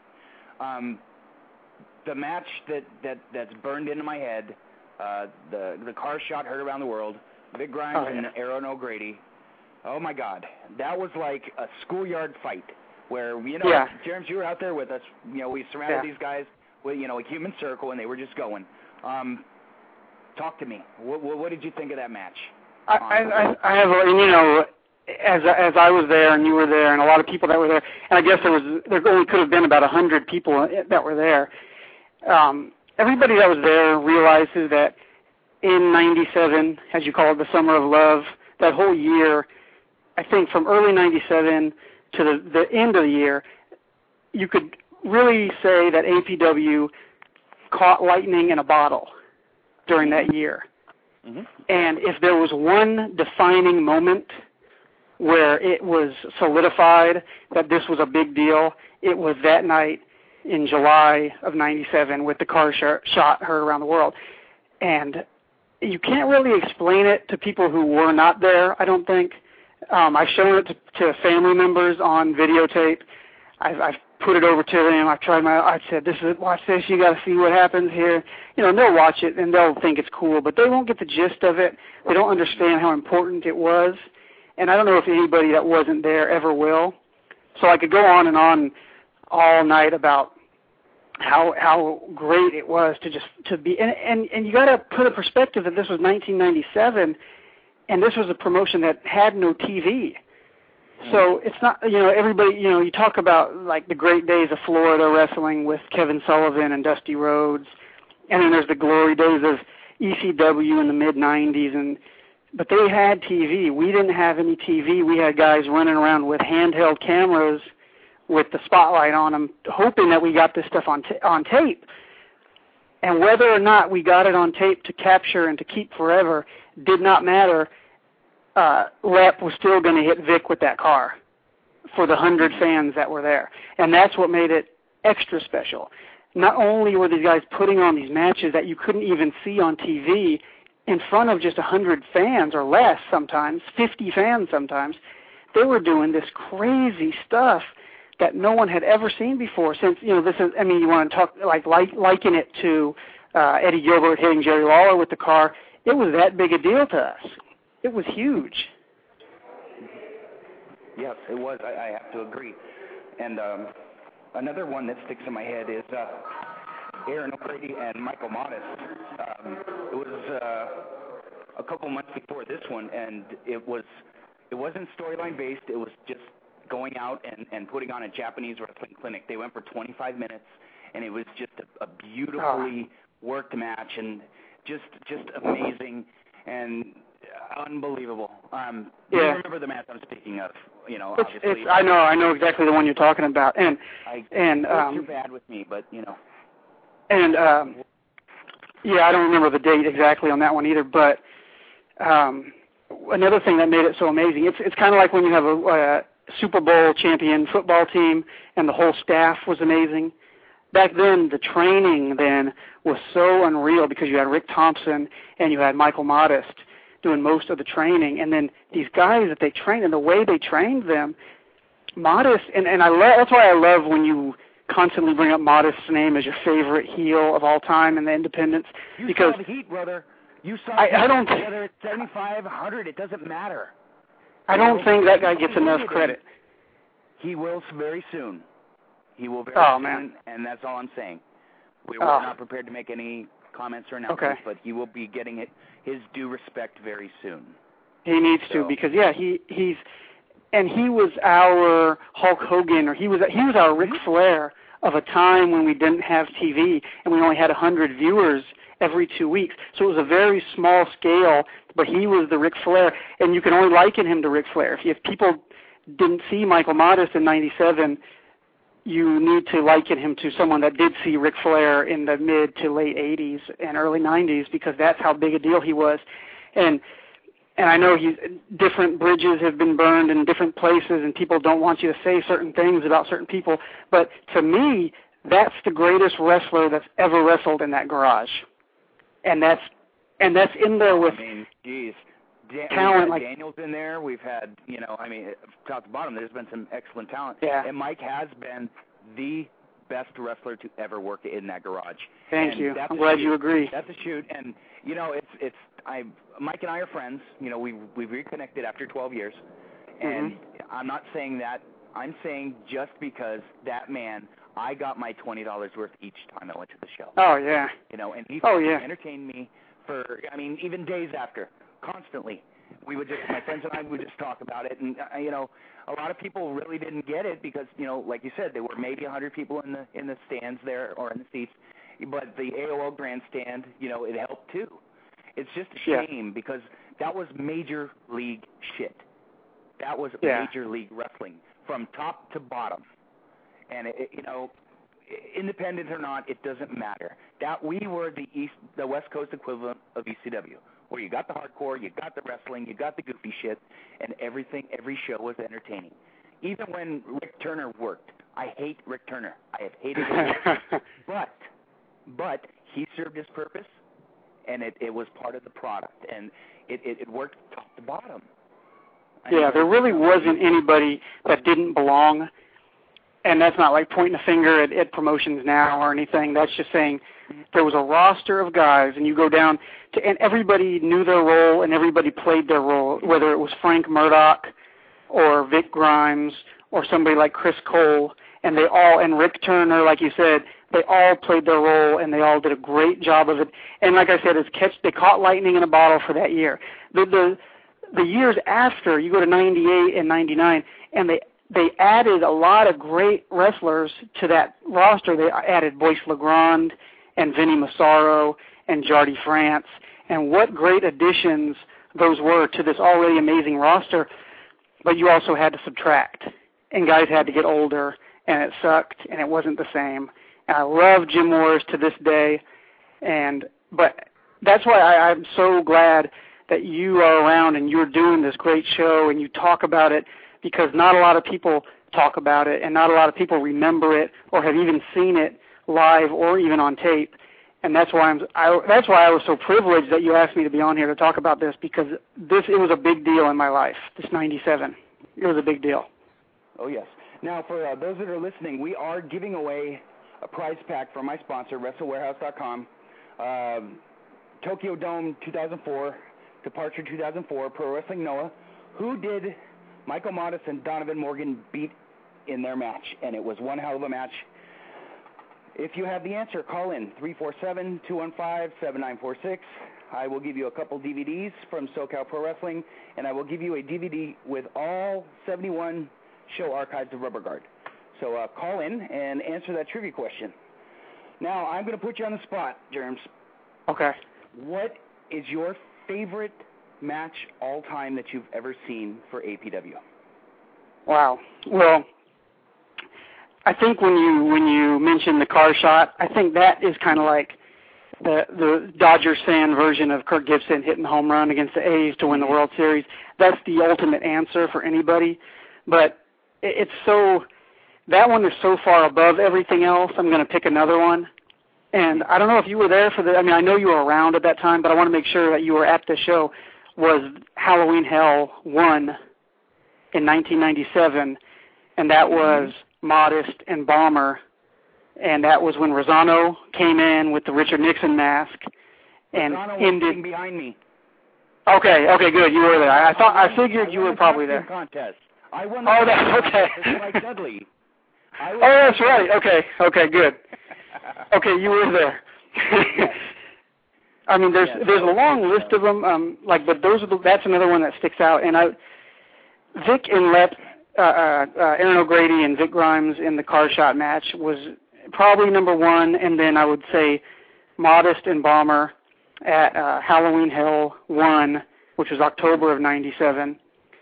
Um, when Rizzono interfered, I think that that would probably be second. But there were so many other ones, like you said. You mentioned the Aaron O'Grady Michael Modest match, and then there was a three-way match with Cole, Morgan, and O'Grady hmm. that went a That full 30 my- minutes. That was my first show. Oh, the the three-way dance show. was your first show? Yeah, yeah, Oh. that was oh. my first show. Where we were, we were yelling for five more minutes. Yeah, And and now I know. See, now I know how you got hooked. There you go. Now I'll, I'll tell you what my favorite my favorite APW match did not take place in the garage. It was Oh, in okay. '98. It was a house show in Hayward, and they for some reason one of the cameramen didn't show up. And Roland, I Roland asked me if I could film the match, and I said sure. And the match was Christopher Daniels against Michael Modest. And there were two matches that they had, one in '98 and one in '99, and both of them get just they're on so many so many uh, uh, compilation tapes and everything. I know they're on uh, one from the Death Valley Driver, and oh, okay. I remember this match because I was there. I was filming, and I, I made sure I did the close up because the other guy filming did the did it from from afar, and I was doing the close up stuff. And Christopher Daniels did a dive out of the ring, and I saw him setting up for the dive, so I took a couple steps back, and I filmed him running in the ring, completely over the ropes, nailing the plancha, and it was just a, a beautiful work of art. And I haven't been. I know it's it's out there. I can't seem to to to get it, but you know that match in '98 January was just just amazing stuff, and that uh, that was the epitome of of uh, of their work. And it was just a, a great match, and and you guys need to go out of your way to get it. Um, it may even be on Click Wrestle, um, might be, so it's worth checking out. Or I know you can get it from uh, from allprowrestling.com. Um, I'm not sure if it's on DVD, but I know they have it VHS. So uh, I'm pretty sure you remember that one. You there, Jermz? Mm. Okay, I think I lost Jermz. Let's pull up the board here. Okay. Jermz, are you on? Okay, I lost Jermz. So what I'm going to do is I'm going to uh, disconnect Jermz, and we'll get him to call back in. Uh, let's uh, let's plug our sponsor, uh, WrestleWarehouse.com. Um, wrestling DVDs, lucha libre masks, uh, a bunch of everything. Um, you know, if you need it, they got it. Uh, there'll be some big news coming out from uh, Wrestle Warehouse uh, very soon. We're we're not quite uh, ready to announce it yet, but uh, there'll be an announcement coming within the next few weeks um, regarding uh, new merchandise. So uh, yeah, once again, um, we're waiting for Jermz to call back in. Uh, okay, Jeremy, are you on the air? Okay, my board for some reason is acting funky, so I'm going to reload it. Um, yeah, TNA tonight uh, looks like there's there's two uh, World X Cup matches. Um, Kazarian is in there with half of uh, Los Guerreros, and the other uh, member of Los Guerreros is uh, also scheduled to appear. I don't remember against who. So bear with me, guys. I'm loading up my board. For some odd reason, it's running really slow. Uh, okay, let's see what we got here. Uh, load the board, load the board. Uh, FogCityWrestling.com. Uh, they have some major announcements coming. Uh, okay, I guess that's okay. We have Jermz. All right, Jermz Hey. got cut off. Sorry yeah, about that. brother. yeah. Okay, we back now? Yeah, I was uh, talking about Modest and Daniels, January '98. Um, were you Okay. there for the house show? Yeah, I was. And was that now? Where was that? Was that in San Jose? Oh no, that was the San Jose match was in '99, if I remember right. Okay. I think this one was Shoot. at uh, high school in Hayward. Okay. remember right. Okay. You know, And that was the one where you were the cameraman. Okay, I know what you're Yeah, I was talking about. Yeah, that was good stuff. Where uh, Max Justice chokeslammed someone through a table. Ah, yeah. Yeah, that's a guy we haven't talked about yet, is Max Justice. And how much he meant scary ass. Scary and, and when and when you're at Gym Wars, you're so close to all the action, and you're sitting so close to this wrestling. And if you've never had a front row seat, which not a lot of us have, this is a big deal to sit that close, where you can just reach out and touch the ring, and be so close to these guys hitting so hard. And when someone like Max Justice comes in, and if you think like you know, people say wrestling is fake, it's it's choreographed, it's predetermined. No, nobody cared about. Nobody was thinking about that when that guy got in there. He was brutal, and he was not safe with anybody, whether it was his opponent or whether it was fans. This guy was a legitimate badass, and he was probably, other than Modest, the best world uh, universal heavyweight champion that we had. His reign with Shane Dynasty as his manager was a lot of fun to watch. hmm When they were killing Jimmy Rip and Oh, yeah. Brand. Oh, jeez. And he would hit that Okay, backdrop where they go 30 feet in the air. see here. Where is it? Okay. The mat, the date for the Aaron O'Grady Vic Grimes car shot was seven eighteen ninety seven. Okay, And July, the yeah, yeah. The Modest Morgan was uh, Halloween night, nineteen ninety seven. Okay. And I have another date here. Let's see. The, those matches actually made the Death Valley Driver top matches of the '90s for the Indies. Oh, okay. So that's pretty. And I know, and you know what? I was listening to your show when, um, I think it was when Marcus was on, Mhm. and um, and you were talking about the Vic Grimes and Modest match where he T-boned uh, Modest through the door, Yep. and that and that was in '97 also. But that was the the one match that year after I started going that I did not make it to. So I never saw that. A lot of people talk about will. the You yeah, the will. tape that doesn't exist, and I never saw it. I don't even know what you guys are talking about. I, I have stories for you. Now, the Revolution Pro guys were up there. They they worked. Super Dragon and all those other guys worked. And the guy selling the Rev Pro merchandise was Disco Machine. And, and also Taro made his uh, pro debut Oh. as a quote unquote mini against Ultimo Dragoncito. And right. I, I had Taro on the show, and I'm all, dude, I was at your debut. He's all, what? Really? You were there? I said, yeah, yeah, I was there. yeah, that was the show I missed. That was the one that I missed. And I actually, I think it was in '99 is when I purchased the entire library hmm uh, from '95 till '99, and then from then on, well, from '99 to 2001, I videotaped them myself. But from in '99, I purchased every tape in the APW library, and I made copies of them. I've got them on DVD, and that's the one spot that's missing is that show with with Modest and Grimes and the and the not the car shot, but the the door shot heard around the world. yeah. I guess you would say. It was it was mystery nuts where Grimes Grimes pulled the door off, right? And then you know he was gonna try to hit Mike or whatever, and and Mike saw T-bone, and that was it, dude. It was just. and what what made the spot really cool was that Mike, you know, wrestling is hardcore. He's the anti-hardcore guy. So, Right. and and the thing is, you could talk about it all day till you're blue in the face, but there is no visual proof, Right, right. which is amazing. I can only imagine it. And the things that Vic Grimes did to his body during that time in front of 50 fans, fire and tables and falling off balconies and everything. It's it's right, well, hard to you, You describe. brought up Grimes. You brought up Grimes. Mm-hmm. Let's uh, let's tell the tell the fans out there about the two times that he killed J.R. Benson. Oh, that's right. Well, he did one. The first time he did it, I, I hadn't been going yet. That was before I went. I think that must have been March of '97, maybe or earlier. And I hadn't been going to APW, and I had heard all the stories about how he propped J.R. Benson, who was about a 130 pound guy, up on the table and climbed up that garage door, which had to be maybe 30 or 40 feet in the air, and just took a straight tumble. And I was talking to my brother the other day about this, and we were saying I, Mick Foley is is always known as the craziest bumper of all time, but his stuff was a lot safer, if you can say that. I, I mean, he's not safe in any sense except that he was a lot safer than Vic.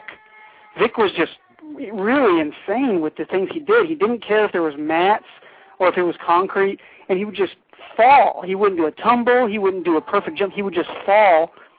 And I, and the way he hit Jr. where he kind of rolled off him and took a lot of the impact, but I don't know. Jr. is just as crazy as Vic for laying there. And then he did it again where he wrapped him in barbed wire and dumped crickets in his mouth and put a pumpkin on his head, I think, and did it again. That was awesome. So yeah, That was good stuff, good memories. The summer of love, no doubt. Mhm. Vic Grimes. There's another guy. You know, he, he did the he, he did the Memphis thing, and I followed him Yeah. all the way. You know, I made sure that every Yeah. week I got my Memphis TV tapes and. And it, and it was like a it was like a family member had gotten called up when him and, and Aaron O'Grady went to Memphis. exactly. and we watched them to try out in Davis, and we watched them go on up the ladder, and we watched them make their debuts, and yeah, it's like you're sending your kids off to college. Do you have the tryout match? Was, was I there? Do you have it? Oh yeah, I have it. The the Oh, okay. the one from Davis. Yeah, that was Yeah. great. You know, they got Yeah, signed right and- on the spot. Because I mean, and they're doing stuff like uh, he set him up. He set him up in the chair. Uh, Vic set Aaron O'Grady up in the chair out at, at ringside and dove over the top rope and smashed that chair. And how many tryout matches do you see something like that? Even even in the days of the hardcore stuff in the late '90s and even today, you don't see that with someone trying out. You know, you don't want to show up anybody usually, but man, they tore that place apart that night too. So, uh, b- before we move on to any more stories, um, do you still go to shows at all? You know what? I, I, I in 2005 I became a father, and that takes up about 90% of my time. And I've I I was doing the play-by-play for APW from 2002 until 06. For like four years, I did about 60 shows, play-by-play, and then after that, I haven't been as regularly as I used to, but I'm going to start going back because I love doing the play-by-play and I loved helping out anytime, any way that I could. But I definitely don't go as regularly as I used to, but I will get back into it very soon because I want to. I want to get back in there. I want to help out more. I want to do the play-by-play with anybody that'll have me. Really, it's it's so much fun doing that stuff. I had a great time doing it there, and I had a lot of different great uh, color commentary partners and um, it was just a good time. But I don't go to a lot of the shows. I'm planning on going to the next, not the next one, which is actually uh, this weekend, is the Gym Wars on the 12th, but the next one in August I'm going to go to, and that'll be my first time back in quite a while. Do you go to Do you go to any other shows? Do you go to Big Time or Fog City or? Uh, Yeah, I've made. It's or- really rare. I haven't seen Fog City at all. and I've only heard good stuff about them. And a lot of people are comparing them to the mid '90s Gym Wars, and Mm-hmm. they're saying it has that kind of atmosphere and that kind of effort, and that's a real compliment. And uh, that that just shows me that I got to see them live, uh, probably to do. appreciate them, just like uh, Now, just like um, APW. I'm gonna I'm gonna put out an invite. Okay. Um, I'm having a friend up from San Diego on the 18th, which is a Friday night for Big Time Wrestling. Mhm. Uh, we're gonna have a mini APW reunion with uh, Tony Jones will be there, the Ballards, and a couple other guys. I am inviting you to come to the show. Come by, let's hang out. Okay, this is big time on the 18th The 18th in Newark. Yeah, that sounds good. How's this? How's this? Why don't you ask your wife and see if she'll let you come? okay, I'll call you back tomorrow and let you know. I'll get back to you you before I say before I give you a solid yes. No, no, that sounds good. That that would be a lot of fun. And so yeah, and I see a lot of our guys are like Tony Jones and the Ballard brothers, and those guys are wrestling a lot of different spots, and it's, it's hard to catch up with those guys now. So actually, that would be something that I would do because I would like to see those guys again. Cool. We're uh we're gonna do is we're gonna meet at the building about five thirty and uh they're gonna do whatever they have to do and then we're gonna go to Cattleman's for, you know, good old prime rib because if you're you have to go to. Cattleman's, you know, that's a given. Yeah. So it, it is an open invitation. I, I would love to, you know, hook up with you again and you know, we can uh you know, reminisce and and you know, speak on that with uh with the Okay. And Shooter and you know, who the hell else knows who's gonna be there, you know. Yeah, okay. That sounds good. Thanks. Thanks for the invite. And yeah, so um uh and if I go to that that'll yeah, that'll be my first show. I, I went to the big time show on my birthday a couple of years ago. It was a show that Jerry Lawler was at and that was the last time I've been to a big time show. So that might be fun. Mhm. Well, they have uh, on top. It's uh, Relik, who used to be with TNA. He'll be Right. challenging Jason Styles. Should be fun. Um, Puma is booked against uh, Ryan Von Cool. Um, who else? Uh, I don't know if they have the girls this time. And the Ballards are broken up in big time. So one's a heel, one's a babyface. Go figure. So who knows what's going to happen? But you know, it's going to be a very, very fun weekend. Um, right. and I mean, I am completely, completely busy that weekend. But uh, that'll be spoken on another time. But uh, so we've seen really good matches for All Pro. Let's talk about some of the duds.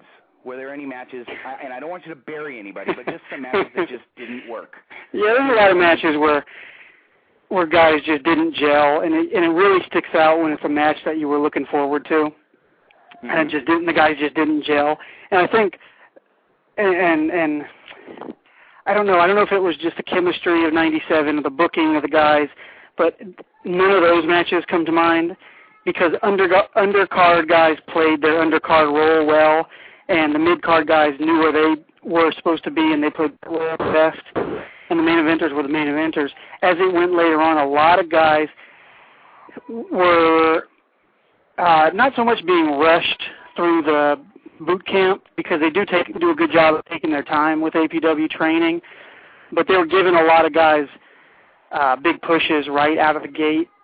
And I can recall a few matches where guys showed up for the main event uh, their first time and and you know weren't it was nothing special. I remember. I don't want to, you know, I don't want to bury any names, but there's guys out there that that didn't thrill me too much. Okay, I do have a caller on the line from the 781 area code. Welcome, caller. Whom am I speaking with? Oh, my name is AG and I host War Radio. How you doing, brother? What's going on? Um, not much, you guys, but you guys are talking about the BTW show. Yes, sir. Um, is Rated 2G on that show? You know what? I'm not sure if LTP is coming up. I I'm not sure, but let's pull up the big time, big time website. We'll see if we get a line up there. Um, I- so I uh, went- now, I got you on the line. Um, can you answer my trivia question? Oh, I can try, I guess. Okay. 7-15-2004, Noah, Tokyo Dome. Michael Modest and Donovan Morgan defeated what team? Ouch. Um, I'm gonna guess that one of them's Too Cold Scorpio. Nope, you're wrong. Uh, then I have no idea. Nope, nice try. But we we do have the big time site up here. We have the lineup for the 18th. The main event, Jason Styles will be defending the BTW title against the former TNA worker Relik, and in the semifinal for the cruiserweight title, Puma challenging Ryan Von Cool. Tag titles, Hop Sing Lee and L'Empereur, who is awesome. I love him. Challenging Shoot to Thrill for the tag belts. We have a ladies match, Battle of the TNA Knockouts, Gail Kim and Traci Brooks. Tremendous. And this match here should steal the show. Shannon Ballard against old school Oliver John. And we have Chico Navarro against Shane Ballard. And in the opener, my dog, Vinny Massaro against Mother Truck and Otis. You can get all information at bigtimewrestling dot or btwrestling.com. Uh, come on out, say hi to KZ. I'll be in the house. Uh, SoCal Pro Wrestling and Wrestle Warehouse's Jeff Dino will be in the house. So uh, come on out and check us out. Hmm. How's that for a hard plug? I cannot come out there. Well, that's that's a shame. Wh- where are you living, brother? Oh, Massachusetts, Oh, wow, you're way out there. the East Coast. East Coast. Well, you know what? Now that you uh, you called in, you want to plug your show? Um, sure. Um, well, I have my first live show I just had last night. Um, we had Roddy Piper on the show. Wow. Yeah, toughy to get a hold of. Um, I guess www.war uh blog sorry blogtalkradio.com slash wa radio. Uh, Sunday at 7 p.m. Eastern, we're having OVW's star maker Kenny Bolin, Tremendous. and Tremendous. we have a whole bunch of other big guys coming on very soon. Uh, Manny Fernandez, Al Snow, Dave Hebner, um, Sexy Eddie, uh, Ricky Vega, aka Machete, Brent Albright, Slick, uh, and Jesus, JD Michaels dude. will be on very soon. I'm also in talks with Diamond Dallas Page. Awesome. Well, thanks for calling in, and you know it's good to see that we have another Blog Talk show on the air. Um, the more the merrier, brother. If but uh, if you I will my, definitely, oh, uh, I'll Sorry. definitely check out your show tonight. You know, I'll download it and give it a good listen. Uh, do you have a MySpace or a website? Um, I have a MySpace right now. The website should be up very soon. It's Mhm. I believe it's www.myspace.com slash WA radio. And um, if you want to hit me up there, then maybe we could talk about a possible affiliate thing. So when we get the site up. Awesome. All right. Thanks for calling in, brother, and I will be in contact. All right, I guess I'm gonna keep listening to a great show of Rubber Guard Radio. Thank you, sir. Adios. Wow. Look at that. We're over. I like it. Back, Jermz? That's good. That's good. All right. All the way in Massachusetts. Well, since no one's answered the trivia question, what's the answer? Uh, you know what? I haven't. Uh, you say it's July of '04, Mm-hmm. so I'm thinking it's got to be uh, Ricky Marvin mm-hmm. with. um Kotaro. Oh, okay. I knew. Okay. Great match. Good question. The, the little juniors and Mike and Donovan were just like Yes, punks. you stumped you and you stumped me. Very good. Mm. Good stuff. Well, we got about uh, five minutes or so. Okay. So, um, but we are definitely going to have to have you on again. I think we're going to do a do an APW reunion roundtable. With Oh, I love it. And you know what? I want to come on and talk more about because there was so much good stuff going on also in 99 and 2000 and even today and a lot of the guys that have branched off, a lot of the fans that we used to be fans sitting there with us that have branched off and done different things in the business and, and I have a lot of other stuff that I would love to talk about. So this has been a lot of fun and it's been great to relive some of the old stories and, and the old glories of APW in, in 90s, the mid 90s. Good stuff. A lot of fun. Awesome, awesome. Thanks for coming on, Jermz. Um, anybody want to contact you and, and discuss you know anything in the world of all pro wrestling or Bay Area? Yeah, Indies? How any, they do that? anytime. Yeah, I'm. I'm. Uh, I guess I have one of those MySpace things. I'm your buddy on there, so you can just look for Jermz on MySpace and give me a message. Send me a message. If you want to talk about APW, I'm. I'm down to talk about it. The good old days. Anybody was at, was at those shows, um, or anybody that wants to uh, talk about anything going on nowadays. Like I said, I'm going to get back into it real soon. I'm going to be a lot more visible in the coming years, um, and uh, as long as my wife lets me. But uh, yeah, everything's good, and, and I'm having a lot of fun here at home, being a family man anyway. But um, that's about it. All right, brother. Well, uh, thanks for coming on. I'm gonna I'm gonna knock you out so I can plug my sponsors and all that fun Okay. shit. So, Thanks. Jeremy, thanks for coming on, man. It was my pleasure. All right, KZ, take care. All right, brother, take it easy now.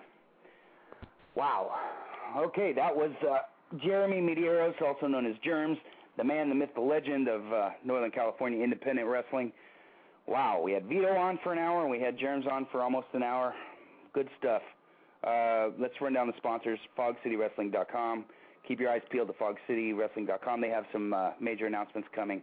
Also, we have wrestlewarehouse.com, where you can get uh, wrestling DVDs, lucha libre masks, T-shirts. Um, you can also get SoCal Pro Wrestling DVDs. I suggest any show from ni- from 2008. Adam Pearce has been tearing it up all year. SoCal Crazy, Chimera, uh, Jason Redondo. I mean, these guys are just tearing it up. And they also have a show coming this Saturday.